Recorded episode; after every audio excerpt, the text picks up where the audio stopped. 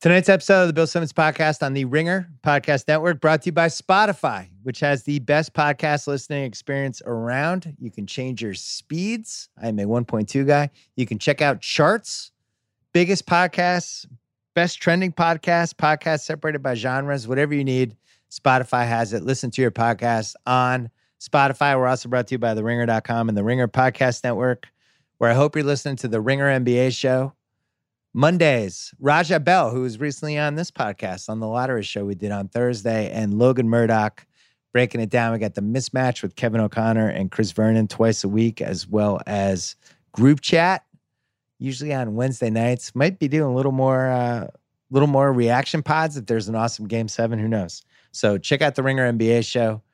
And uh, the rewatchables, where we did Caddyshack and Pump Up the Volume last week, we have 40 Year Old Virgin coming on Monday night. So that's all happening. Coming up, Russillo and I are going to break down a re- really uh, surprisingly memorable playoff weekend of the bubble because of one man and his name. He goes by one name. He lost his last name. He's just one guy now. He's Luka. That's it. He's like Beyonce. He doesn't have a last name. He's lost it. He's too good for a last name. That's all coming up. We got a lot coming for you. First, our friends from Pearl Jam.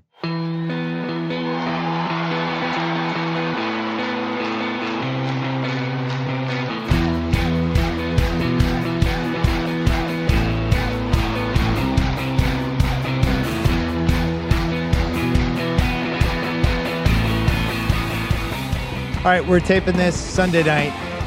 It's Luka Day. It's time for uh, our first playoff Luka gasm. Look, um, Ryen Russillo's here. I'm just going to start us off. I don't want to overreact, but I'm going to overreact. I think if somebody is truly great, there's some checkpoints they have to hit along the way in a formative stage. And I think this is one of the things that makes the NBA great because you can go back, you can look at all these different eras, you can look at 75 years of basketball, and you can see all these different people that the players have had who came in early and kind of came through when money was online early in their careers. And then you could look back and go, oh, yeah, remember that? Oh, man, that was a good sign. And I think LeBron was a good recent example, right? When he had that 2007 48 point game against Detroit, that was his fourth year in the league I don't want to. I, I, I don't feel like we can overstate this enough. The stuff Luka is doing here in year two, as a 21 year old, where he is already this fully formed offensive superstar who goes toe to toe against this Clippers team today that we thought was the best defensive team in the league, that we thought was the best team to go against him. He's playing on one leg. He we didn't know if he was going to play till game time he has to change how he plays subtly in all these different ways. He's a little slower, he's a little more deliberate. It's a little harder for him to get to his spots, does it anyway. He's got no Porzingis, and he comes through over and over and over and over again. And, you know, we see this happen in sports sometimes. Tiger Woods early in his career, we saw it with Mahomes early in his career. It starts to transcend the normal stuff. And I don't know if they're going to win this series or not, but Russillo, this is the kind of thing we need to see if this is going to be an all-time player. And I really think if he doesn't get injured, he's going to be. So right, that's so you, how I'm going to start us off. You don't want a Wade Boggs story to start this week. No. All right. So um I I'm always a all right, hold on, let me see. Like I think early Giannis, when everybody get really excited about him, was a fun video clip, but he wasn't a fully formed basketball player. And um, maybe sometimes I'm late, but I think also being cautious has prevented me at times from kind of freaking out about somebody, and then we're like, "Hey, remember when everybody was losing their mind about this guy?" And then and then it didn't really happen, and that's that's always been kind of one of my rules. And even though I liked Luka coming out, you know, like I don't know, you know, we're, we're still you wonder, despite the amazing resume overseas at such a young age, you're like, is it really going to translate that quickly? The fact that they won 33 games last year on that Mavs team that won 24 right. the year before was almost a sign, like wait, what what's going on? Like, how are the Mavs winning even this many games? Because you just looked at the roster and you go, what's what is there to be excited about? They make the Porzingis trade. You start to see some of these pieces uh, around him, whether it's the Hardaway contract, you're like, oh, that's abysmal. That's just a throw in. You're like, oh, I kind of like him. Um, I think Maxi Kleber does a lot of really nice things out there. I mean, he hasn't been able to hit a shot really in the playoffs so far. But for Luka to already be this in control in his first playoffs ever. And yes, it's game four in the first round. I think guys like you and I will remember it forever. If the Clippers end up winning this series, which I still feel like they will, uh, you know, we we will get lost in all this stuff. But at least in the moment, for there to be no other option. And there were even some moments where I'm like, are you seriously going to keep pulling up from 30 feet, man? Like there was a couple possessions where it almost felt like he was trying to match Kawhi because by the way, Kawhi, every shot was great except for the one out of the timeout at the end of regulation. Where you're like, wait, brutal. Kawhi, you're the guy that I trust to always make the right play. I tr- I trust you to never. Yeah, why are you the- trying to play Yeah. for overtime? yeah, wh- why are you the guy? Like, there's so many stars where I go, this guy's going to take a bad shot. Kawhi never does that, and yet here he is at the end of regulation with that, and then yet he keeps it going, and then Morris of all people hits an overtime three, and you go, can they really pull this off? So it's not just the insane stat line. It's not just that it's his fourth playoff game. It's that he closes it out without Porzingis against a team with Kawhi and Paul George and Morris, at least physically, who can kind of match Doncic, at least from a size standpoint Three guys to throw at him. And none of them can do anything with him. And when they know he's not really going to do anything except towards the end shoot, which is crazy because I had moments where I'm like, do you play him to pass now in the corner and and not charge at him because he's going to burn you? Remember that one where Van Gundy was like that three to the right side, and Van Right. Gundy goes, "That is pass. legendary." He goes, "That Yeah. is a legendary kind of pass," and that's probably the best way to describe Luka. He feels like a legend already in his first playoffs. So, you know, who knows if they win the series, they lose, whatever. I think if they win the series, we'll remember this game as a real moment that we'll be talking about 15 years later. If they lose the series, maybe it won't have that kind of impact, but it'll be kind of the coming out party in a playoff stage. I think what impressed me so much about this one, because we've seen him do this before. He's had games like this. This isn't the first time I've watched him have a ridiculous stat line and make big plays down the stretch. The fact that he was compromised, that he was clearly hurt, that he didn't have that same kind of explosive push off. Like he, you know, sometimes he has that like 2011 Derrick Rose kind of torque when he's going to the basket so hard. And he just couldn't do that anymore. And he kind of changed how he played. He was a little slower, a little deliberate, but he was still getting the shots and creating the shots he wanted. A friend of a friend of the Mavs sent to me today. He had 77 touches in that game. Think about that like most times when we the 90s like when we were doing those uh mj rewatchables games there were games where guys you know they where teams took like 65 shots in a game. Luka's involved everywhere and as you said he's doing it with maxi kleber. He's doing it with seth curry who bounced around the league and has now really turned into i think a special role player. Trey burke who's on the sixers. I'm going to say the sixers might have needed him. Um, it's just kind of this band-aid team of role players that we always made fun of the 2007 Cavs. This is a 2007 Cavs type supporting cast, but it's suited to him. It makes sense for him. Everyone can shoot. The irony of Porzingis going out is all it did was they just loaded up on shooters even more. They start Trey Burke and the Clippers. You know whether they come out of the series or not. The thing that I would be concerned about is how easy it is for teams to getting it to the rim against them. This was their Achilles heel, right? Um, you know, no Beverley is part of this, but not that Beverley's going to slow down Doncic. If if Kawhi has struggling one on one moments with Doncic, certain to Bev, you know Beverley is with the size differential. No shot Um, blocker, though. I guess is my the, the bigger No. thing is once you get by somebody, it's easy. You're at the rim. I just think he gets by everybody. So I, Yeah. I I don't I don't look at this as oh wow I can't believe the Clippers can't stay in front of him. I I don't know that I put it like at peak Rose where Rose would just go side to side on you so quickly. I just True. I see somebody that understands every angle. He understands right as he's about to start his drive. Can I finish? You know, can I finish away from you enough to clear this, or do I keep driving through and under the basket, knowing that I'm going to throw this pass that a lot of other guys can't throw? And when they switched with Jackson on that on that last play, and you're going, what what's what's going on here? Like why? Are, That was like, such a fail. I don't know how you don't because you have him. time. Because you, You have, time. Yeah, Like you got to send two guys at him. Do you remember what Oklahoma City did at the end of regulation when Houston had the ball and they were ready to inbound and they started Harden at half court? They basically put a wall. It was like a tight end staying in with a left tackle to stay Yeah. in front of Harden. And they go, you know, figure it out with somebody else, and, and Right. we'll go ahead and deal with that. And Harden take doesn't bother. luck. And Harden just goes, all right, whatever. You blocked me. I'm done. Um, I, I don't like to be hindsight double everybody guy because there's a lot of times where you see the full double and you get burned by someone else. But in that point, uh, At that point, he's shooting. There's Yeah. three and a half seconds left. You don't have time to create a shot. I think that the startling thing for me is how sophisticated offensively he is already. And the only experience I have just seeing a rookie come in like that was when Bird showed up at the Celtics. I was living in Boston. We are going to the games. Bird was like 23 or 24 when he arrived to the Celtics. Like he's a couple years older than Luka already. But he came in and he just had this higher advanced understanding. And Bill Fitch called him Kodak because he was like his brain just photographs images and he knows what's happening ahead of time. And you saw Magic come in too in the same season for the Lakers, and he was Luka's age um, as last year, and comes in and has that same kind of feel for everything. But I don't feel like either of those guys really turned into the peak versions of themselves until the mid 80s, you know? And the part I'm looking at Luka, I'm like, he he's already making the right decisions all the time. So if you're gonna be like, all right, what could he get better at? You'd really just say the three point shooting because everything else is already at I don't I, I don't think he can get to a higher level of how he controls the game and creates for other guys stuff like that. It's the three point shot. It's the fact that he is not a dead eye shooter yet, and in five years, if he is, he's going to be unstoppable. I don't know what happens. Okay, so can I do the the part which I think is a very normal timeline for basically every NBA star? He's only in his second year.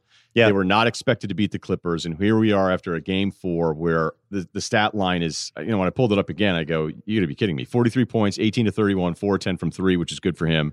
He only took five free throws despite 77 touches, which seems insane. 17 boards, 13 assists. All right. It's so, but by the way, I love the boards. I love that he fucking rebounds. I, I love when my superstar is getting dirty down low and just taking care of business. But sorry, go ahead. I, you're going to agree, but you know, Giannis is facing this right now. Not to get ahead to Giannis too much, but if Giannis were to lose in the second round, you know what? If he doesn't get out of the East with the regular season they had on paper, then it'll start to be a little bit. Of, hey, wait, yeah, what's going best on? player in the world. What do we I have mean, here? I mean, the LA fan base had Anthony Davis for one playoff game and started going, you know, this guy's never really done it in the playoffs. Despite when you look at his stat lines, they're insane. they just right. were never better than anybody, even when they beat Portland. And I, because I went back and looked at him like, wait, does he have any duds? You're like, actually, he doesn't. Like, they're, yeah. they're just insane numbers. So, Luka is too young. And in the comp to Harden, you know, I, I'd seen some people do, hey, how come Harden catches all this shit? And there are so many similarities in their style of play. And you're like, okay, but Harden has been around for a really long time now. Harden's 10 years older than him. And, and Harden has the Clippers comeback where he's watching. He has a Golden State loss where he was at the end of the bench lying down, and people are like, what's the deal with this guy? He has that elimination game against the Spurs where people thought he had a concussion because he was just out of it totally. And you're like, is that I what he, I still think he did. Okay. He shot 0 for a million when they were up 3 2 against the Golden State Warriors. And then he has the game at home where Curry goes scoreless in the first half and comes back what I think is the greatest Steph Curry game ever. And even though Harden's final line is really good, you go, where are you? If you're you, better Did than, you mention the 2012 finals or no? I don't think that that's fair because if you look at the way Brooks well, he's older him, than he's older than Luka in that finals, though. Yeah, but he's not even close to being. Right, I'm you, just I'm mentioning it. I didn't want to beat up, but this isn't an anti-Harden thing. No, what I'm saying is is that Harden has a resume of playoff stuff where Luka could be the exact same player. Luka will be a better version of what we've just seen. Just understanding and just different things. It doesn't mean numbers. The numbers aren't going to necessarily get better. He will become a better player, but then we will find things if he doesn't have playoff success to beat up on him. The same way when it was LeBron needs to go to Olajuwon post up camp, which now seems stupid 10 years later, before he yeah. won a ring. And then he comes back and he's doing post catches. He didn't have any post moves and he had post touches and he would kick it out to other people. But LeBron never became this like terrific post, actual like post move McHale type stuff. I mean, nobody does that stuff anymore. So it's not an, an anti Luka thing. It's just the reality of how we treat our stars. Yeah, but here's the thing. You mentioned LeBron. I don't feel like LeBron got to the level as an all around basketball player, even though he'd already won MVPs in Cleveland, where he reached another level that second year in Miami and I think those those second and third Miami years, something something changed, and he just kind of figured out exactly who he was on a basketball court, how to take the best advantage of his teammates. He figured out efficiency stuff that he hadn't really, you know. And then it, as the moment got bigger, he just could solve stuff over and over and over again. And I, I think that's the Luka thing. That how young he is to you think he's somebody, figured these things out. You already think he's figured all these things out. Just to no to yeah. watch him have the right answers a lot yeah. of the time here at the age he's at. I don't think we can talk extensively enough about how rare that is. And you're comparing him to Harden. I think statistically and what he does for the teams, yeah, but I, I just think from a talent impact standpoint and his age, he has a chance to be one of the all-time guys, like all time. I'm talking LeBron, Bird, Magic, Oscar Robertson, Kareem, Wilt, all these guys, because the stuff he's doing has no parallel to anything we've seen in the last 20 years. And it, it is not hyperbole, it is not overstatement. I felt this way the entire time. I felt this way when he was in Europe, when he's 18 years old playing against a bunch of 30 year old dudes who are smoking after games. He's just dusting them. Um, I just think he's really special. And, and it's weird that, you know, we do this with Mahomes and the NFL. It's like everyone kind of, Mahomes hit a point where everybody just kind of looked at each other and said, wow, this guy's really different. This guy's special. And and I think Luke is there. And if it took today's game for people to finally realize that, great. But you know, he had a couple moments against Kawhi, and Kawhi didn't guard him a lot in this game. But near the end, Kawhi's like, all right, guys, I got this. And I'm not saying he dusted Kawhi, but Kawhi was trying. Kawhi has been unbelievable in the bubble. This is like full fledged, you know, impact Kawhi, everything you'd want.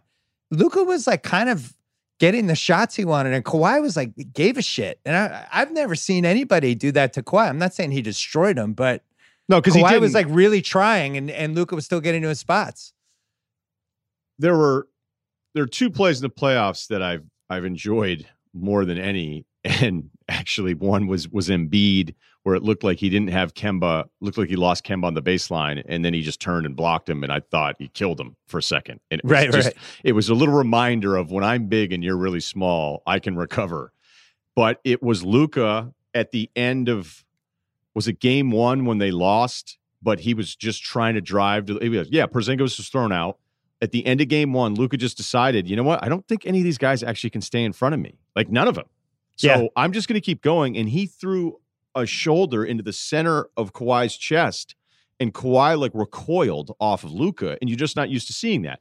Now, Luka did have a drive on Kawhi where Kawhi is so good, where he's upright, his chest is out, and he was still reaching at the ball in a completely controlled way, trying to flick it away from Doncic while he's also. Do you know how hard it is to reach and try to flick the ball away, yet still have really good position?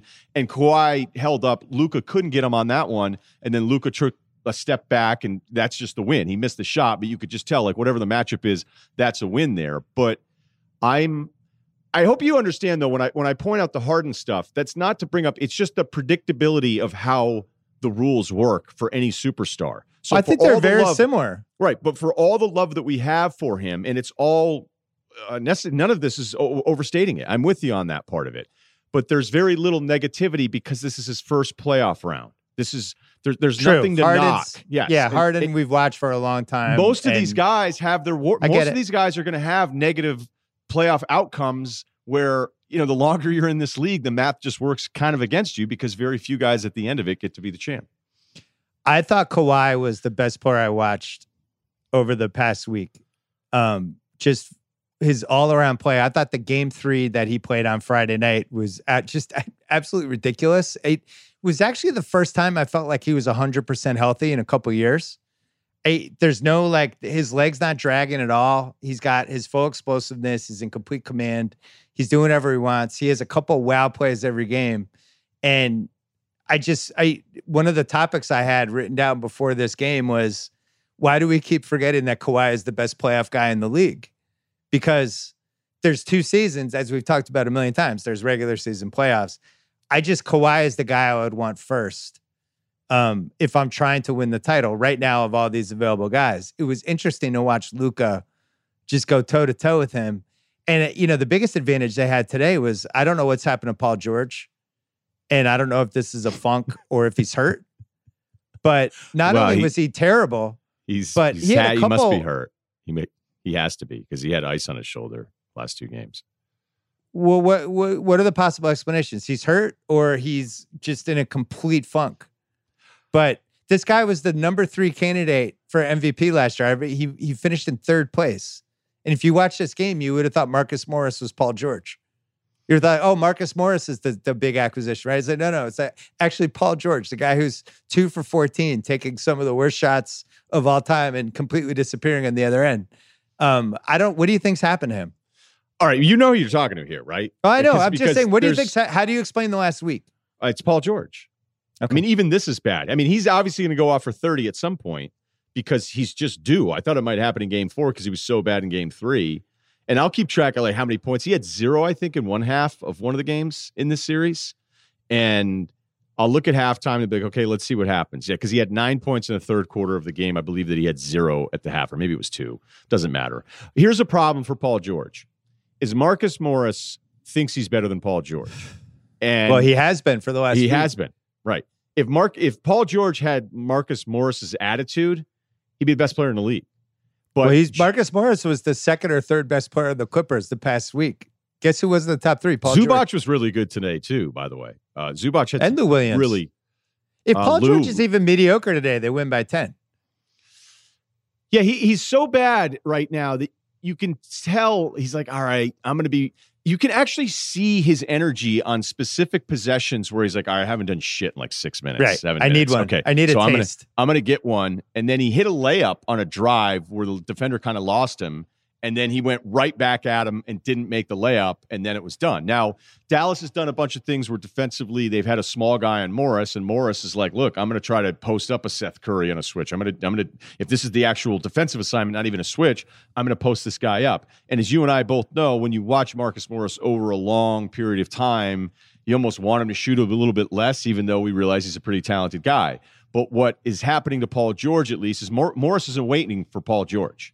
Morris isn't thinking, I need to get it back to Paul George. Morris is like, I'm going to get mine. And so that makes somebody who I just think George is a very apprehensive player. He just is. When things really matter, he's apprehensive. I've already mentioned the resume a million times. And it's kind of funny to see, at least for me, because I've done these segments with you. I did this other thing about 30 and 13s in my podcast this week, where there's a group of really good players in the league where if they had 30 in a playoff game, you wouldn't be surprised. But you also wouldn't be surprised if they had 13. And Paul George is the number one pick. And now more and more people are starting to notice this as if it's new and it's not new. So I the, the quick answer is I don't think anything's really happened to him other than this is kind of who he is. But he's he's due to go off. He has to at some point because that's usually what he ends up doing. They should be ashamed. The Clippers. Honestly, they they should be ashamed and embarrassed. The series is 2-2. Porzingis got thrown out of a game. Yeah. Right? Luka sprained his ankle and missed what did he miss? Half of game 3 or He, they brought the- him back and it was last was 40 yeah, he was It wasn't even it wasn't even close. Yeah. Luka, no Porzingis today, and Luka on a sprained ankle. This series should be at least 3 1. They should honestly be ashamed. Not to mention, they had the ball in regulation with 25 seconds left, called a timeout, and came out of the timeout with the strategy of Kawhi, kill as much of the clock as you can. And He went take three a terrible 23 footer. Yeah. And maybe the ball, maybe the buzzer will end, and we'll go to OT. It's like, what are you doing? Kawhi can get whatever he- whatever shot he wants, whatever he wants. Just get a good Kawhi shot. Why are you playing scared? Um, I They were doubling him at times. I don't know if that was part of the concern, but he did go. He went so late that he didn't really give himself a chance. look, they have today. Other than Luka, do you think the Clippers had the next five best players in the game? Uh, Is you would you with Seth Curry versus Marcus Morris is probably a wash. I mean, Kawhi was so good down the stretch when it looked Kawhi's like they were going to lose the game. And it's Yeah. what it's a, it's like. I don't have the scores in front of me here. If I want to go back, No, they were read the down- game log. They were down It's- five on defense with like a minute and a half left, and Reggie It was Jackson had that 116, great 109. save. Oh it was 119. Yeah, it was 119, 111 when Jackson made that save where it was the perfect pass to Kawhi, who catches it, shoots a three, that made it 119, 14. So that whole stretch, you're going, all right, Dallas is still going to win this game. And Kawhi is just, So I wasn't saying that because I've Oh. watched Dallas blow leads like that all season, as have all the other Mavs fans. I guarantee there wasn't a Mavs fan going, "We got this." It's it's all good. Um, I want to take a quick break, then we'll come back talk more. Quick break to talk about our special Ultimate Hoops Ringer contest on FanDuel. You can keep playing fantasy basketball throughout the playoffs. Every day, we're going to have a playoff game on the Ultimate Hoops Ringer contest. $5 entry fee per contest. If you win, you get a ticket to the leaderboard series during the NBA Finals, where all the winners will compete for a share of 50K cash, ringer swag, and to be deemed the sole survivor of the Ultimate Hoops Ringer. The great thing about this is every day is a new chance to win the day and advance to the finals. There's still time to enter contests for a chance to get into that leaderboard series. What are you waiting for? Learn more. Enter at fanduel.com slash hoops ringer. Age and location restrictions do apply. Just quickly on this Clips, this whole Clips Mavs thing, there was a point this morning where we were looking at maybe not even a game six in any series round one, right? Because you're thinking like, all right, OKC is basically one play away from being down three nothing in that series. Um, Utah, Denver. It looks like Utah could win that in five. And you're just going down the line. You're like, oh man, what, what would they do? Would they have to move all these up? And now we have a lot more stuff in play. But with this Clips Mavs thing, is there anything you're seeing from the Clips that may have made has made you change your mind that they're the team to beat? Because for me, I guess the only thing the only thing I've noticed over the first four games versus a team like the Mavs, the Mavs to me seem like a true team. They're not very good, but they're a true team. They're built. They're almost built like a high school team. Like Luka's the Jimmy Chitwood. You know, Porzingis is the big center. They got to keep him involved sometimes. They've got, they got a they've bunch got of enough shooters. white guys for Hoosiers. right. They have a bunch of guys with chips on their shoulders who other teams have given up on. You know, Yeah. and and you could see from the reaction when Luka made the shot. You know, if you're grading like, oh, I'm studying the team chemistry just from reactions, like you could tell that that Mavs team is all in on each other. Like they re- that team is really close. They love each other. The Clips to me still seem like a bunch of hired guns. They have a a pickup basketball kind of vibe to them, and I think some of it has to do with they don't have a true kind of creator other than Kawhi. It's a lot of one-on-one stuff. It's a lot of people who weren't there a year ago. But when I watch them, it still feels to me a little like how the 08 Celtics felt until they finally started to get those scars in the playoffs, where the 08 Celtics, all the guys were new, and it just felt like a pickup team the whole year. Even though they're doing well, it was just like these guys aren't used to each other. And then they had a couple seven game series and they kind of started to get used to each other and then they kind of took off. Do you feel that with the clips or am I overanalyzing it? I feel like Luka doesn't make that shot. You're, you're talking about a team that's up 3 1 and was still probably the better looking team of any of the teams in the West. So, Okay. That's why I, asked. I'm not, I'm not, I think Beverley not being there is is a lot for them emotionally because George is a, a dud emotionally. Okay. Kawhi is not going to Kawhi's a robot. Yeah, he's just he's just not he's not programmed that way.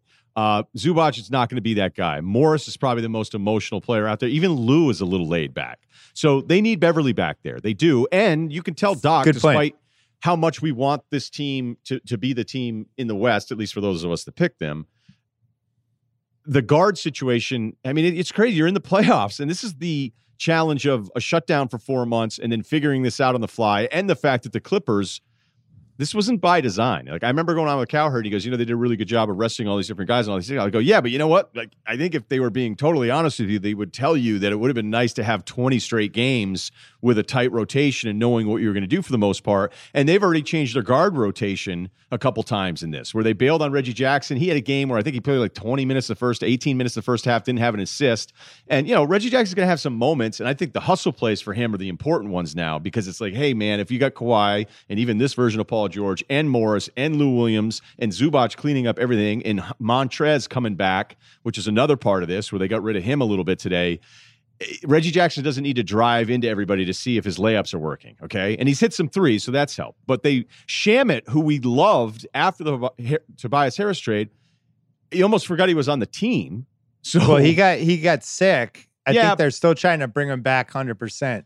Right, but he just he doesn't look like the same guy. So it, it's still a confusing group. So I'm not saying you're necessarily wrong, but I I think Van Gundy made a really good point where he goes, their energy is just off. And it kind of goes back to that Doc Rivers. That's why I brought it up. Right, where Doc Rivers, the first time he said it, when you know I was in Boston, and I said, you know, you, we were interviewing before a game, and the other team was missing one of their big guys. He goes, you know, I'd rather him be out there. And I thought it was, I thought he was lying, but he's consistently always said this because he goes, as soon as the other team doesn't have one of their main guys, your team relaxes. Your team relaxes, and whether that was Doncic coming back into the game. Um, he was like, "Yeah, it's fine if he's coming back." Or when Doncic had some fouls, he's like, "I don't care. I don't like to get distracted to chase fouls." Or Porzingis not being there today, it wasn't the case. They were down 21 points, so whatever it was, they were up for it. But they relaxed. And then they Van Gun- relaxed. Van Gundy absolutely pointed it out. And that's what's so great about Van Gundy is that he's pointing out just stuff other people don't pick up on. He goes, right now, their energy is a problem. And then you could see Doc went really small to switch defensively, but he also was doing something where he had five guys that could score out there, which I went, hey, I know they lost, but I like that he tried it. I think one of the things I've noticed with them, I don't really know how to describe Kawhi and Paul George as a tandem. And I don't I don't think they've found their identity as a twosome yet. You think of like twosomes over the years, right? You could feel it in the MJ doc, The Last Dance, when him and Pippen finally became a twosome in the year before they won the first title. But they all of a sudden they just kind of took off and collectively they were almost more powerful than these two separate entities. And you've seen that over the years. Sometimes you see when when stars get thrown together. I remember Davis and Boogie Cousins before Boogie got hurt they just kind of had something together. It was like, oh, this is this is cool. I think Tatum and Brown have something together.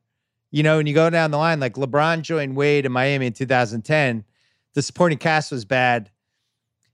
They they definitely had they developed a chemistry over the course of that year, and they would have the alley oops and stuff, and there was like a connection with them, even though they didn't win the title. I guess my question is, what's the connection with Kawhi and Paul George? Who, if you were to describe it, you're like, what is this? Because Kawhi is clearly the alpha dog. I think Kawhi is the best playoff guy in the league. So does Paul George know, like, I'm Pippen? I'm going to fill in all the blanks? Or does he think it's the two of us together? It, it, it's kind of like they're on the court together, but they don't interact. And I, I think it's weird. Ross from Friends would be the alpha dog if he were teammates with Paul George. Okay. So I I mean, I'm going through my head trying to think of another top tier player where Paul George would be the alpha, and it just I don't believe that exists, and that's part of the problem. George, but what's his role on this team? What would you want from Paul George? If Paul George called you and he's like, "Hey Ryen, can you help me figure this out? I'm struggling." What would you tell him? You know how when they send traps at Damian Lillard, and it just means now CJ is going to go four on three and make a really good decision or, or yeah. have a nice look. That's what Paul George should be doing here. And there were moments where they were doubling. I don't know the total number. Maybe it wasn't that many, but I would look for what Paul George was doing, and he watches. He just watches. And you go, wait a minute, man. If they're sending two at Kawhi, now it's on. Like you should be able to get past all these guys anyway. Like, yeah, mm. Max Kleber stays upright, but I mean, you're Paul George. Are you kidding? So it is uh it's just a mental thing with him that I, I, don't I don't know that this is really that hard. You know, I, I don't want to keep doing it over and over again, but he needs at least if you can't get it going and hit some open shots or you know, just I, I would hope to get him going in transition a little bit.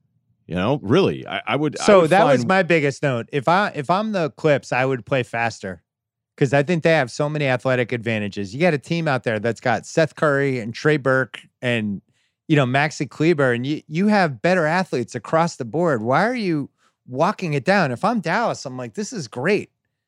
Go half court on us. This is awesome. Because we're just going to shoot threes of the other end anyway. We're going to shoot more threes than you. And now that you're slowing down, we don't have to worry about fast break. Now we can play Seth Curry and Trey Burke together. We can do, we can play Boban. Please slow down. And that that was I was confused by that. I was also confused by over and over again as Dallas was pulling away in the fourth quarter why Lou Williams was on Tim Hardaway and Luka is just like, oh, cool.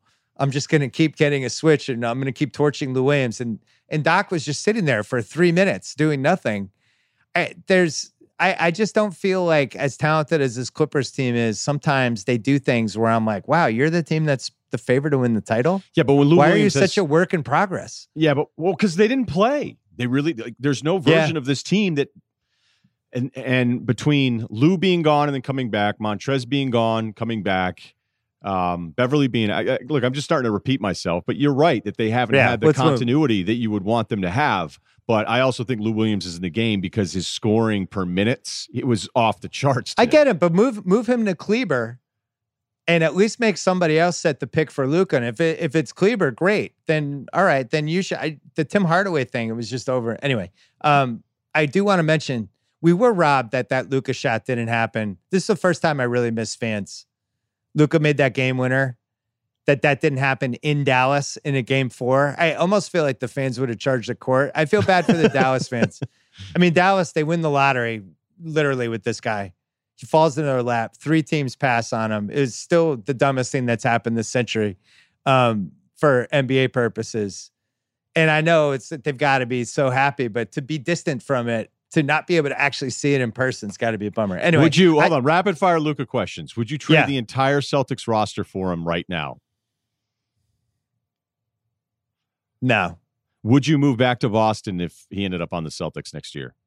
yeah, yeah, that'd be the one thing that could get me back. Somebody, Jason Gay asked me if you know Luka and Porzingis or Tatum and Brown. He was like, he people would take Luka and Porzingis, but Tatum and Brown is a little closer. And my thought was like, I would take Luka and anybody against so and so and a second person, right? Because at Luka's age, and really injury is the only thing that's going to stop it. And you just get him for the next 15 years. And we know, like, to me, it's like him and Giannis specifically.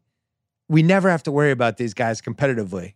There's never going to be an Embiid situation like the Embiid situation we just watched over the last week, where you're just going, man, he looks exhausted 24 minutes into this playoff game. Or, oh man, I wish this guy would work on this. Like, those are two guys we never have to worry about. I, I want to talk about Philly. All right, let's do it. Is this, can you remember being more disappointed in the 21st century in a basketball team, Okay, I didn't know we were just How it- at the basketball. I was racking my brain. In a basketball team for what the ceiling was versus how it played out over a 15 month span? Maybe that Lakers team that loaded up with Howard. Hmm. Gasol, Nash, Kobe, but it wasn't. It wasn't a four-year soap opera, five-year soap opera is what this feels like. So it was a shorter disappointment than what we have here with the Sixers, but we've basically done the same Sixer segment for about three years, is what it feels like. Well, we're going to do another version of it right after this break. Let's talk about the Home Depot, where decorating your home is now easier than ever before. Start by heading to homedepot.com, where you can shop for everything in every room. Browse thousands of furniture pieces and decorative accents to fit any style. Explore bedding, bath linens, kitchenware, small appliances, all at the right prices, whether you're looking for a brand new look, a seasonal refresh, or simply some finishing touches. The Home Depot has all the pieces you need. And the best part, shop today, you'll get free and flexible delivery with easy returns. Plus, for a limited time, you can save even more on the styles you love when you use code Bill Simmons 10 at checkout. Bill Simmons 10. Recently, I bought a awesome Keurig machine from the Home Depot. They kept me notified when it was coming. It arrived right when they said it would, and it's been awesome. Here's some great news. The Home Depot offers free delivery on select items $45 or more. And now for a limited time, you get $10 off the styles you love when you use code Bill Simmons 10 at checkout. It's Bill Simmons 10 valid on select items online only. Find exactly what you're looking for and more at homedepot.com slash decor. So here's how we're going to mix the Sixer segment up this year. I assume, well, Brett Brown's going to get fired. I assume Elton Brand will get reassigned to a different role in the organization.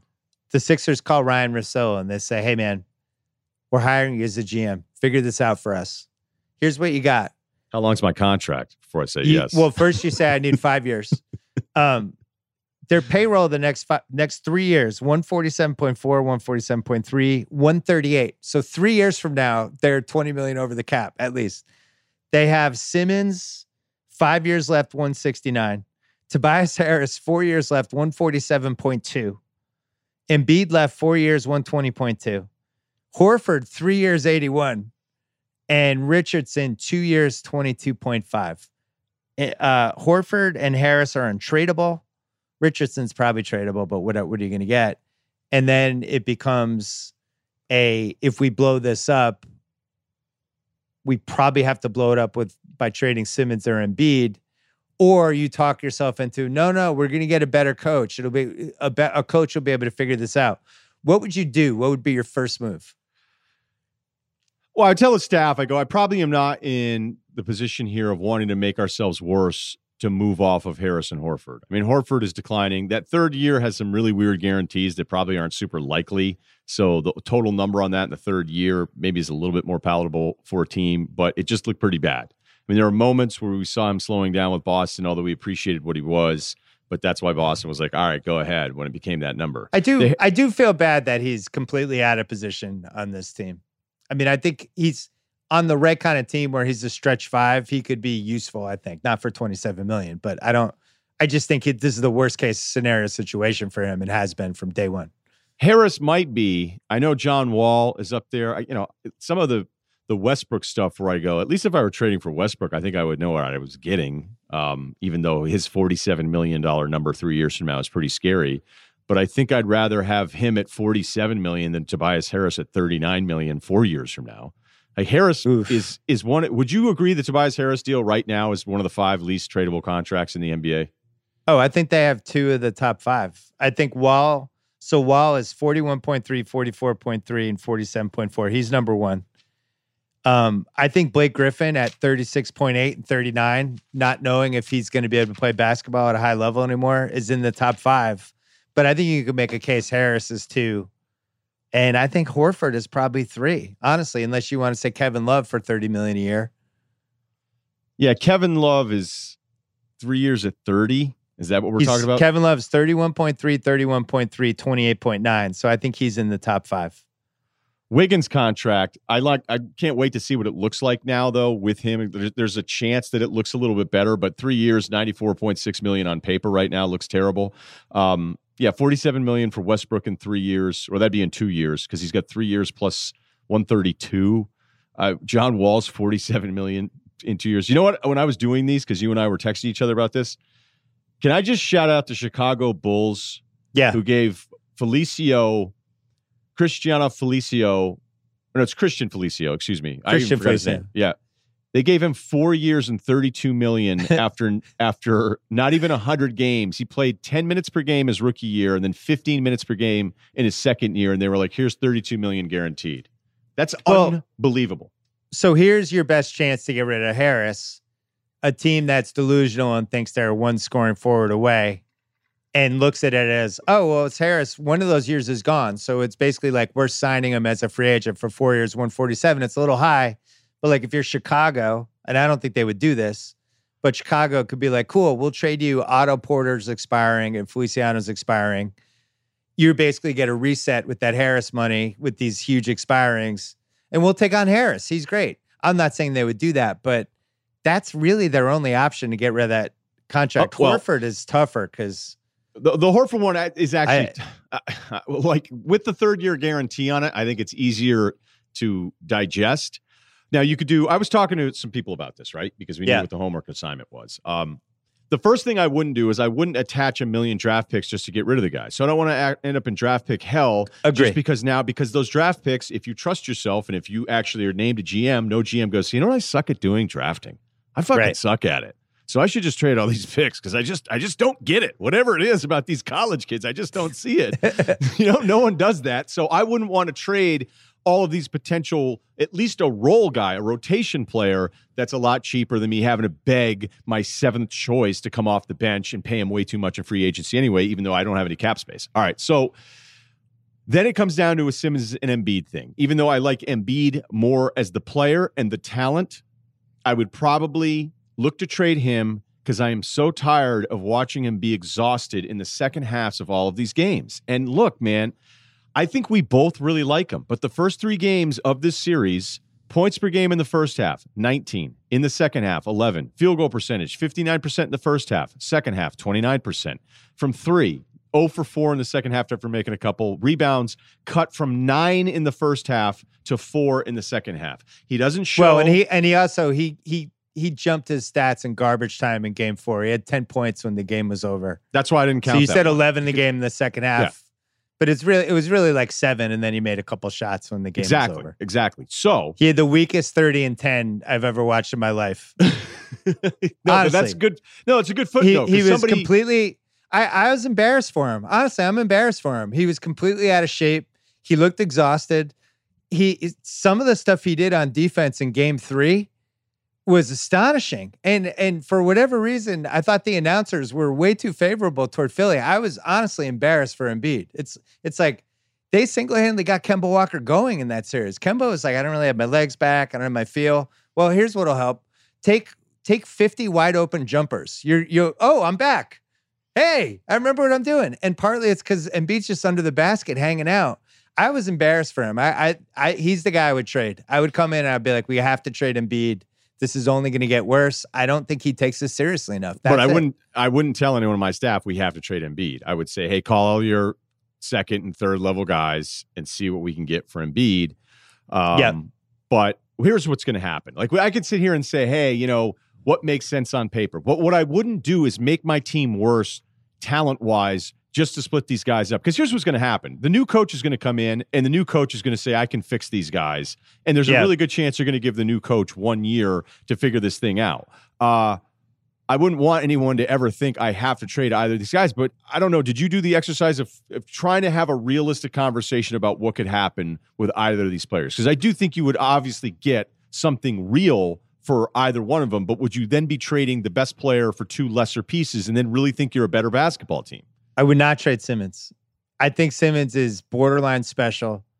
And if he had been in this series and Embiid was the one who got hurt, there's no way the Celtics sweep them. They would have won one of those games. I I think if anything, we learned people take Simmons as frustrating as he is, and the holes are, you know, it's like goes back to my old 90-10 theory that about Westbrook, where somebody's 90% good and the 10% is really glaring with certain guys with Simmons, it's probably like 13, 15%, but it's so glaring that you end up getting frustrated and holding against him.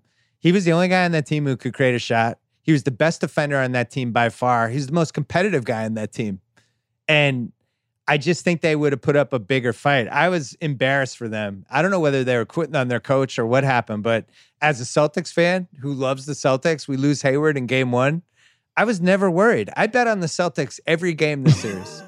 I was never worried. I always thought the Sixers were going to roll over. I thought they were terribly coached. And even you see Brett Brown today, he's like, you know what? I'm going. I don't care what the numbers say about Embiid and Horford together. I'm running it back. I want to see if I can get them to minus 15 again together. Like he just didn't get it. And and to think like Shake Milton, the team was Shake Milton was going to be the answer. The fucking guy can't throw an entry pass. So I partly felt bad for Embiid because nobody could get him for the ball. But on the other hand, he was so fucking tired, it didn't matter anyway because he, you know, all he had to do is run back and forth a few times. By the third quarter, he was dead. And I, I just think it's such when you think of where they were before the Harris trade, and it all goes back to the Harris trade. The Harris trade, they gave up a bunch of assets for this guy. It's a weird piece. It doesn't help them get even past round two. Then they panic and overpay him and give him one of the worst contracts um, of the last five years. And it's like you make the mistake and then you compound the mistake by making the second mistake. That's when teams get fucked up for five years. And this team is now fucked up.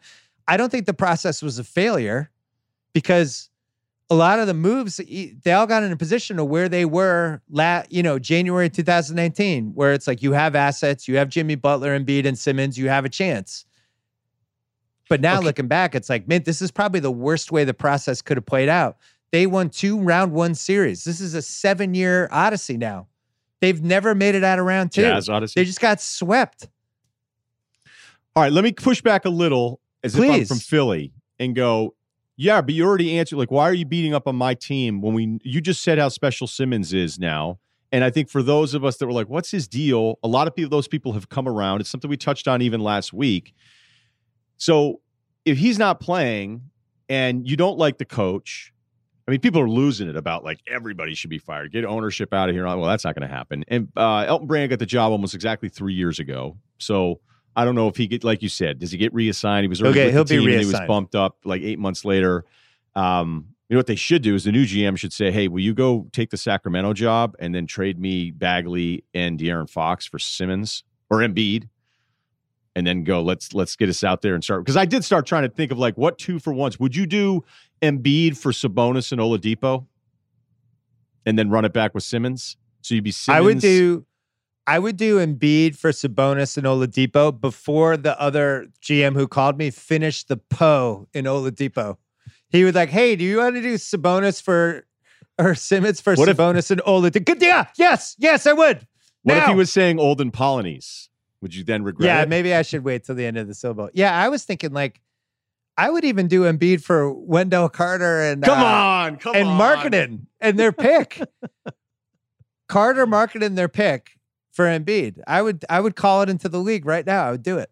Because there is a part of me that if I'm from Philly and I love the Sixers and I'm watching this version of a team out there with arguably the worst backcourt of any team in the playoffs, you're going, oh, wait a minute. Why? Like, if you guys all said Simmons is really good and everybody's kind of in on Simmons, now we can back to the fundamental problems of what we think Embiid and Simmons are. We've been over those numbers. Yeah, we don't need to litigate that again. But No. we do have to litigate this.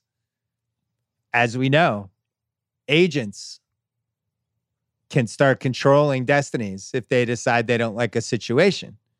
Klutch is involved with Mr. Simmons. What if Klutch says this sucks? Kuzma, Caruso. yeah. Well, what if they say this sucks? You got to trade him. He wants his own team. He wants to go to New Orleans and play with Zion. He wants to go to Phoenix and play with Devin Booker. He wants to play with LeBron. He wants to play with LeBron and Davis. Well, they don't have anything to trade. We don't care. Make it happen. We've seen agents do this. Simmons is under this long contract. He has no leverage at all. But who knows? So I I personally think that Embiid will be the move, whether they make it this this offseason or a year from now. But I think that has to be the move because you can't run. You're going to lose three years here with the with these five guys or four guys, I guess. You've no so outs. are are we on the same? But it's a really great reminder of all the times you're like, ah, this is the thing that's probably going to happen. You go, beware of the unexpected pissed off player that has the juice to pull it off. Beware. the And grenade. it's it's a the, the- great. the agent grenade, where it's like, oh, oh wait, you're, oh, so this is done. You're breaking up with me. Yeah. but I'm no, it's a great paying point. you. It's a great point. It's a great. I'm still sorry. paying you. No, no, we're we're done. We're you have to trade us now. The rules used to be only with a year left. Yeah, we changed it. Wait, oh no, he's doing he's doing an interview with Rachel Nichols about how unhappy he is. Fuck! Oh God, we got to trade him. Oh Why God, is no, Rachel no. Nichols in the building? My name is Rachel Nichols. I'm here with Ben Simmons. She said she was doing a sit down with Raul Neto on his on his on his upbringing. What what she happened? Double crossed us. Yeah, uh, I'm here with Ben Simmons. Ben, it's been a trying five years for you. Why do you need a change of scenery so badly? well, you know, Rachel, I just want to. I just want to play basketball and be happy. Why is he a southern just wanna woman? be What- happy. what's going on right now with your Ben Simmons? I'm be, I'm basically Bill Simmons as Ben Simmons. Oh, okay, all right. Uh, I just want to be happy, Rachel. Um, you know, I just think everybody needs a change of scenery. We had a great run in Philly. Pause. Nobody mentions well, you never got out of round two. It wasn't really that great. Um, but you know, I I think it's maybe time to move on. Then what does Philly do if he says that? I just want to do a Rachel follow up. Like, Okay. how how great of investment is Los Angeles real estate right now? just out, out of nowhere. to Ben Simmons. He's pro- he's probably on Redfin right now, looking at different neighborhoods, trying to figure out where he's going to live. It's like, oh, Calabasas, a lot of property, space. big backyards, a lot of space. It could fit a lot of friends here. Um, I think they should shop Embiid. I don't think they will. I think they will talk themselves into we can make this work for one more year. Here's the case for Embiid to shop. Um, he's had major injuries. He doesn't seem to fully value being in incredible shape.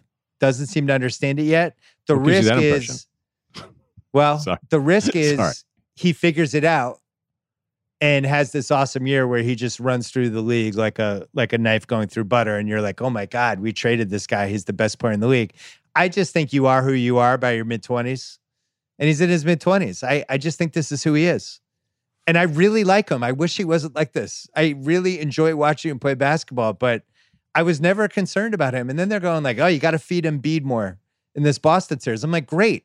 Guess what? Everyone else is going to stand around as he takes 10 seconds deciding what to do and probably ends up with like a 15 footer when he's seven foot three.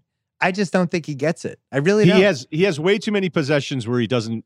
As great as he is at passing out of doubles at times, and by the way, the Marcus Smart steal in Game Three, I was watching. I forget that was awesome. all the highlights that I saw, like somebody was saying, "Oh, Embiid should want that, or you can't make that pass." You're like, "Do you understand what Marcus Smart just Yeah, did?" how amazing that was. he made himself invisible behind a guy and then jumped out like a defensive back on like a screen pass, where you're like, "What the hell's that guy doing over yeah, there?" Yeah, he looked like Stephon Gilmore. It didn't even make any sense. It didn't look like a basketball player doing a basketball thing. right. But your summary of it, despite how long this took, is that I I- I think it's the accurate one that you can talk yourself into feeling bad and yet not wondering if a guy gets it all at the same time. And that's that's where you're at with him. Well, have you you don't have to name the couple, but I'm sure you've had a couple in your life that was a volatile couple, broke up a lot, um, broke up with each other, got back together. All their friends hated hated them when they were together. And you're just like, man, I wish they would break up. And then they go to you and like, hey, good news, we're having a kid.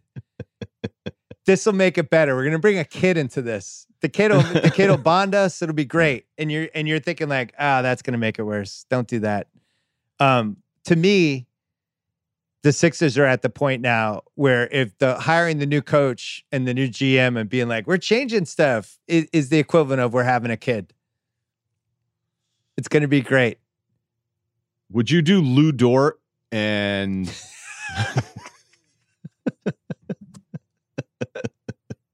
I just I want to do more of these, but I know they're all stupid because I really, if I had to bet a lot of money on it, I would go whoever the new coach is. He's going to say he has it completely figured out, and it's be it's going to be a coach with some stature, I would imagine, a little juice. And poor Brett Brown looked like he had like every every year as it got worse, you would look at him and he looked like your buddy who woke up the next day after the golf trip going, "That one got away from me." Where were you? We had breakfast this morning. You weren't in your room. What are you talking about? It's uh, two. well, how about when he called the timeout down seven with six and a half seconds left? That was a real. I. That I don't know felt who that was a fuck you for, but it was the possibilities were the referee, Joel. Was it the challenge? Was it because uh, Brad challenged the play at the end? Well, I don't know. He went one and eight against Brad in the playoffs. That was the final record. He may have also wanted to do kind of a PJ Fleck thing where he just decides, "Hey, everyone, we gave it our all." When they played his speech for him, I felt bad. They're like Philadelphia, Boston, Andrew Toney, Mo Cheeks, Yeah, they the Terry camera. Catledge. No. I love that because I wanted the camera to pan back, and Embiid is is on some website trying to trying to figure out if they get back to dinner in time to get back to Philly in time. Could he have dinner at like ten o'clock? Embiid was gone. Did Yeah. you feel like that? I felt like he was gone after after the first half of Game Three when he got tired and he was like, "Oh man, we're not winning this." Um, can we talk about the Celtics really quick? And I mean Imagine we- really quick. yeah, I imagine we would. So Hayward goes down. Looks looks a little. It's like fuck. That's going to be bad for the Toronto series. It's not going to matter for this Big. Philly series. But at least some other guys will be able to get some minutes. The big thing that happened the last three games was Kemba, and Kemba looked like the Kemba from the first two months of the season. I did not think we were going to see that version of him again. I was really, really, really discouraged and pessimistic about his ceiling. And by the end of this series, I thought he looked like Kemba again. And now I, I I'm revising my uh my Celtics ceiling. I think I do think they have a chance. Against Toronto? I just think they have a chance now because I, I think Kemba Chance to what? Get out of the East? What are we talking about? Yeah, to to win any series. I didn't think they could beat Toronto if Kemba was compromised or 75%, something like that. But if he's if he can go and he can play at that level, they have a chance. I mean, I'm not I'm not I'm not uh you know creating a new formula for success or anything, but I I just I was pessimistic until these last 48 hours. I like the Celtics against, against Toronto with with Hayward because they could put all these bigger guys on their guards, or they at least had a big guy still with Siakam. They would put a bigger player on Lowry. I think they would put in the most recent game they had Kemba on uh, VanVleet, who is just as dangerous as kind of any of these guys. Because when you start to look at like some of the Siakam numbers, they've declined, but they've declined Yeah. because of shots. Like they were they were absurd at the beginning of the year, and he had like a bad shooting month, which everybody has. But he's still really tough once he gets that deep catch. But when you look at his actual shot attempts, they've gone down because other guys are just as good. Norman Powell might be the most surprising 16 point a game guy for a season. Like if you Totally agree. scroll the entire points per game leaders and you go, Norman Powell gets 16 a game. And then when you watch him, you go, you know what? This makes sense. It's But- like at the 1980s where you go through the old the rosters and there's guys like, wow, that guy averaged 17 a game that year. What? Yeah, that's a yeah, no, it's exactly because It's even like Bob and then you go through McAdoo on the 82 Lakers. He was Oh, yeah. 19 a game. What? McAdoo. McAdoo Yeah. crushed it back then. But Siakam only played in two of the regular season games. And I think Gasol's kind of unplayable against the Celtics, but no Hayward. And then I don't know how dated this will be once it comes out, but Lowry left the game, the clinching game against Brooklyn with an ankle injury.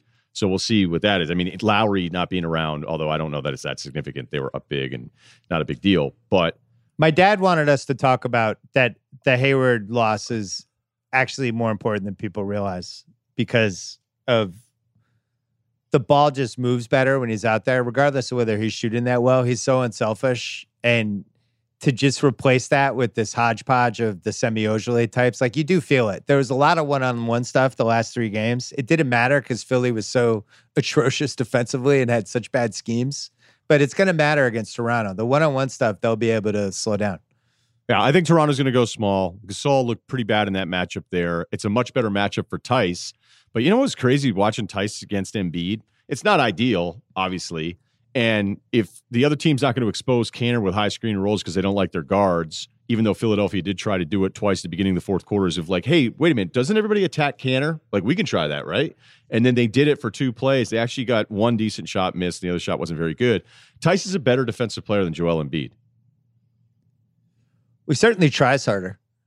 You're not all the way with me on that. I know this is well. Be... I think there's there's really good stat defensive metrics for Embiid when he's engaged. I I would say oh, he well. was un, he was unengaged in this series. Yeah, but at least with Theis. But Theis is a better matchup in the Toronto thing. But your Hayward point, your dad's Hayward point is spot on because even with the version of Hayward that's still probably generally disappointing, him as your fourth option. Yeah, that's an insane fourth option. Somebody who right. knows how to play basketball yeah. and knows how to switch and knows how to make extra passes and knows how to run a three on one and all little things that, you know, the out of all the guys from the last couple drafts, which have not been great, uh, Grant Williams was the only one that kind of looked like he knew where to go and what to do. And he made a couple of good plays in game two and game three, and at least seems like he's playable. And I think they're going to need him for this next round. But I, this is one of the reasons I love them against Philly. Remember, you asked me if I was worried about Philly, and I was like, no. Um, Toronto worries me for a variety of reasons, but one is that it, it's crazy to say this because he was a nobody two years ago, but like VanVleet is an awful matchup for the Celtics team. He's the type of guy that they have a ton of trouble defending. Even Marcus, who I think is a wonderful, fantastic defender, even he has trouble against the VanVleet guys, and they don't. It puts a lot of pressure on Kemba. And my big fear with this Kemba Boston thing is just I want Kemba to be healthy. I want him to keep his explosiveness. You saw how much they needed him in those three games.